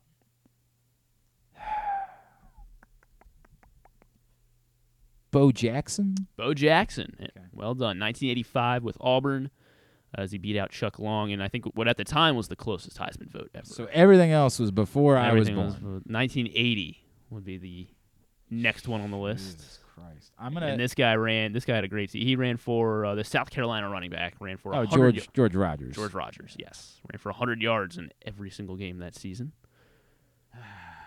Then before that, 1970. I okay. So my father grew up. My father was best friends growing up with um, Jack Costello, who is Jamie Costello's brother. So I grew up a little. I didn't know Jamie like well growing up. It's funny because Jamie and I became close after I got into this business, and I was like, "Hey, by the way, my father's you know Tom Clark." He's like, "What?" You know. Um, but I would go. We went to their house a few times growing up, and Jamie and Jack had and two uncles. But the first time I ever went to the Costello's house, I was probably like nine years old, and Jack Costello said, "I want you to meet my uncle. You like sports, right? He'll name every Heisman Trophy winner ever." and these two uncles just like sat there, like, and there was Joe Bellino, and they was just running off every year who won the Heisman Trophy. Uh, Be good for this. 1970. The Stanford quarterback. In a year everyone Oh, thought uh, Jim Plunkett. it was Jim Plunkett, yes. Uh, before that, the, the year before, actually, the Oklahoma running back was Steve Owens. Oh, We've uh, 1969. been here for a little while. Uh, and then in 1961, it was the first black Heisman winner ever, actually. Um. The Syracuse. Oh, Ernie Davis. Yeah, Ernie Davis. Yes, Ernie Davis. 100%. Yes. Uh, five years before that, this was the only player to ever win from a losing team. Why would somebody have won from a losing team? Stats weren't even that great, but it was. I guess it was just a bad year. Eh, yeah, It's also a different era of college Yeah. football. Two and eight Notre Dame Fighting Irish, and he won. I guess maybe that's why. Oh, was it Paul Hornung? It was Paul, Paul Hornung. Um, then before that, in 1950, this was the- he played on both sides. He, he threw some touchdowns. He was also the punter and kicker. He was one of two Heisman winners to not play in the NFL but play MLB Major League Baseball, rather than going pro in football. Other, other of course. Who was the other one? Uh, we'd already named him. Bo Jackson. Oh, Bo, Bo Jackson played in the NFL, dummy. Oh well, sorry. He, I meant only Heisman winner to play What? Major League Baseball. What are you I didn't talking mean not. I didn't mean not NFL. Wow. I meant just go into the ever Alright. play baseball. Really stated that poorly. Yeah, whatever. Love you, but that was Whatever. very poor. It was Ohio State. Uh, Do you know who the only Heisman winner was? The not playing the NFL but playing the NBA. hmm, no. Who? Charlie Ward. Wow. Charlie Ward, Wow. Florida State quarterback, did not play in the NFL. Went played for the New York Knicks. Uh, I don't know who was it. It was uh, Vic Janowicz. I- Ohio State running back, DB. I could probably place name kicker. most Heisman Trophy winners. I could not name Steve Owens and Vic Janowicz are definitely. And then, can you name the first ever Heisman winner Oh Jesus Christ! when it was Um, still the DAC Trophy? Johnny Heisman. No. it was still the da- it was the Downtown Athletic Club Trophy. Oh, At the time. If you had said that, I know all the downtown athletic club trophy winners. He was the Chicago running back. The University of Chicago. Yeah. I got nothing. Jay Berwanger. Oh, In yeah, sure. Mr. and Mrs. Berwanger. Three loss team, yeah. Sure. There's all your three loss Heismans. Very good. Very good. Tubular is brought to you today by, ooh, it's brought to you by your local Toyota dealer and buyatoyota.com. The Toyota Tacoma comes in a range of models and trim lines, so you can choose the perfect Tacoma to reflect your unique personality and driving habits. Check out buyatoyota.com for deals on new Tacomas from your local Toyota dealer today. All right, uh, Monday Night Football. It's not a double header. It's just two different games at the same time on different networks. The the the number of dumb people That were like they were like Dude, saying it's, it's, a double. it's header. like red zone. It's that's why every, it's like it's gonna be cool because now like the Mannings can do like a red zone thing. We don't watch red zone because it's our preferred way to watch sports. We watch red zone because we have to because there are so many games going on. You know what we'd rather do? Watch the games. It's not like I, it, people are the, the galaxy brain that goes on with this. Dude, red zone's very popular. Let's do more red zone. Or crazy thought, make it so we didn't have to watch red zone. if they did six and nine, like- Figures worth of people watched the Steelers play the Patriots on streaming last week. The worst game you could possibly imagine. And I believe the number was 14 million people watched it. We'll watch bad football. We are not desperate for more red zone. We will watch awful football games. These are bad, but not even that bad. That was two bad teams. These games at least have one good team involved. It's so galaxy brain stuff, man. Dude, we need to put them on at the same time so we can do more red zone. People love the red zone. We like football. That's what we like. 14 million people said Bailey Zappe versus Mitchell Trubisky. Why not? Sign Yeah. me up. 14 million people And there probably are people who bought Prime just to watch that game. tonight. You get Tua, you get Tyreek Hill, you get Jordan Love. He's exciting. Derrick Henry. Fortunately, you get Derrick Henry, DeAndre Hopkins, and they said, Pick. "Yeah, but you're gonna have to choose. It's red zone you like, right? That's what you want. You want it to be that all the games are happening at once, right? That is that what you told us? No. God, we're so stupid. Give up. Give up. Uh, ABC's got Packers Giants at eight fifteen. E ESPN's got Titans Dolphins at eight fifteen, and I guess yeah, the Manning cast will be your jumping back and forth. your red Probably- zone I know, probably wouldn't be good. Wizards Sixers at seven on Monumental. NBA TV Mavericks Grizzlies at eight. The NCAA Soccer Championship tonight. Who says the A- ACC got shut out of the playoff? Notre Dame and Clemson. They're guaranteed to win a championship tonight at six on ESPNU. USA Network for WWE Monday Night Raw at eight. Non-sports highlights. It is uh, the series premiere of Big Brother Reindeer Games on CBS at Sure. eight, or at nine. Sorry. So while you're not, so I know because no one wants to watch either of these football games. So at nine o'clock, watch Big Brother Reindeer Games. Is there a highlight? Um, Olivia Rodrigo will be on Colbert. She was uh, very good on SNL on Sunday. George on Saturday. Clooney will be on. Uh, I watched it on Sunday. uh, Kimmel or Clooney will be on Kimmel.